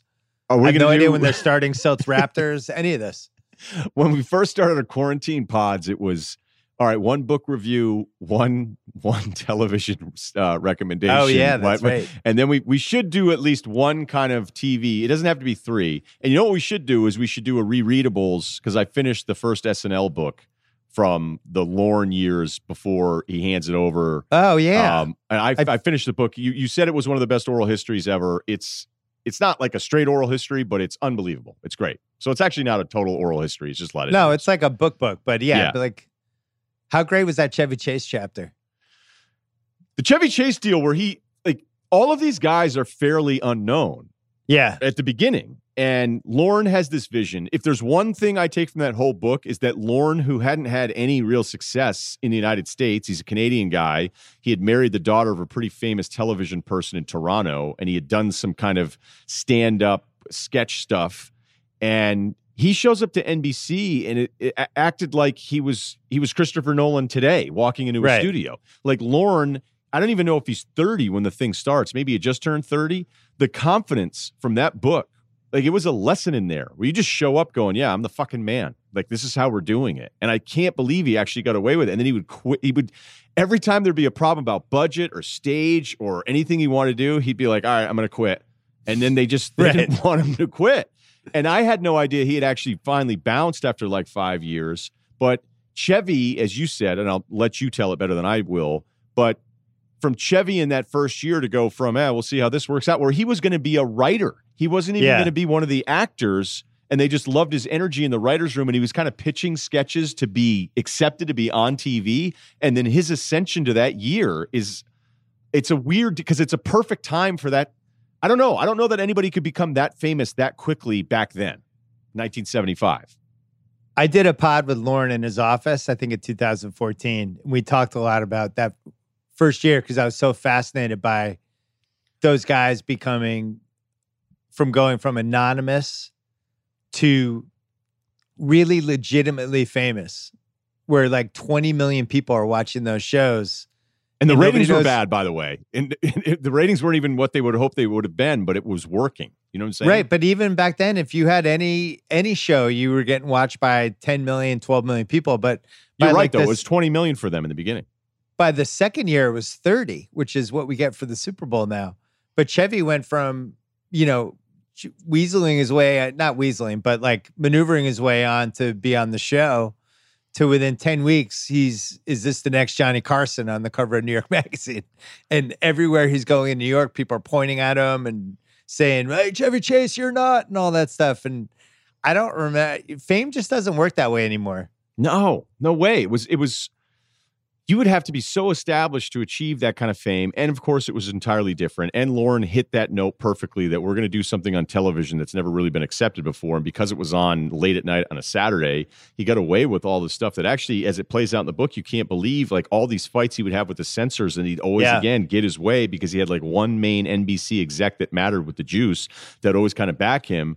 And then Chevy leaves after one year, which I think Big is an easy thing to forget. And I love the Bill Murray part of it because Bill Murray has, has always been somebody for me where it doesn't really matter what he's doing. I just think he's funny. And there's there's like peak Bill Murray where he's going nuts, and then there's subtle Bill Murray, but it's it was bombing. Like he wasn't funny and people didn't like it. And then they even did this weird break the fourth wall thing with him where he does this monologue where he starts asking people to laugh more at his jokes and hey, I'm sorry, I'm Bill Murray. It'd really mean a lot if you would laugh. And that like totally bombed. And they're Yeah. thinking they're gonna have to get rid of the guy. And then just this one skit, that shower skit clicks and he starts doing a little bit more of his goofy sketch stuff he had done in Chicago, and it totally works. But like Chevy and Bill almost get into a fight, and then everybody thought that Bill was kind of a tough kid because he was from a place in Chicago where he was fighting his whole life. And then the Belushi stuff is the Belushi stuff is worth it just for the book. Bushy stuff's amazing. We did the Caddyshack pod last week. Che- we were talking Nice. about how Chevy and Bill Murray in the same movie, and they hadn't seen each other since they almost they got in a legit fight at SNL when Chevy came back to host. The book's great. Um, it's by Doug Hill and Jeff Weingrad, I think. It is, And- um, I just think I think it's just called Saturday Night, I think but it it's is. available on uh, Apple Books. It's one of my favorites. It's a good read. The Eddie Murphy stuff's good too. All right, Russillo, I'll see you in a week. All right, sounds good. All right, don't forget rewatchables on Monday night. We're doing 40 Year Old Virgin. Thanks to Spotify. Thanks to Home Depot. Where decorating your home is now easier than ever before. They offer free delivery on select items, $45 or more. And now, for a limited time, 10% off the styles you love when you use code Bill Simmons10 at checkout. Bill Simmons 10.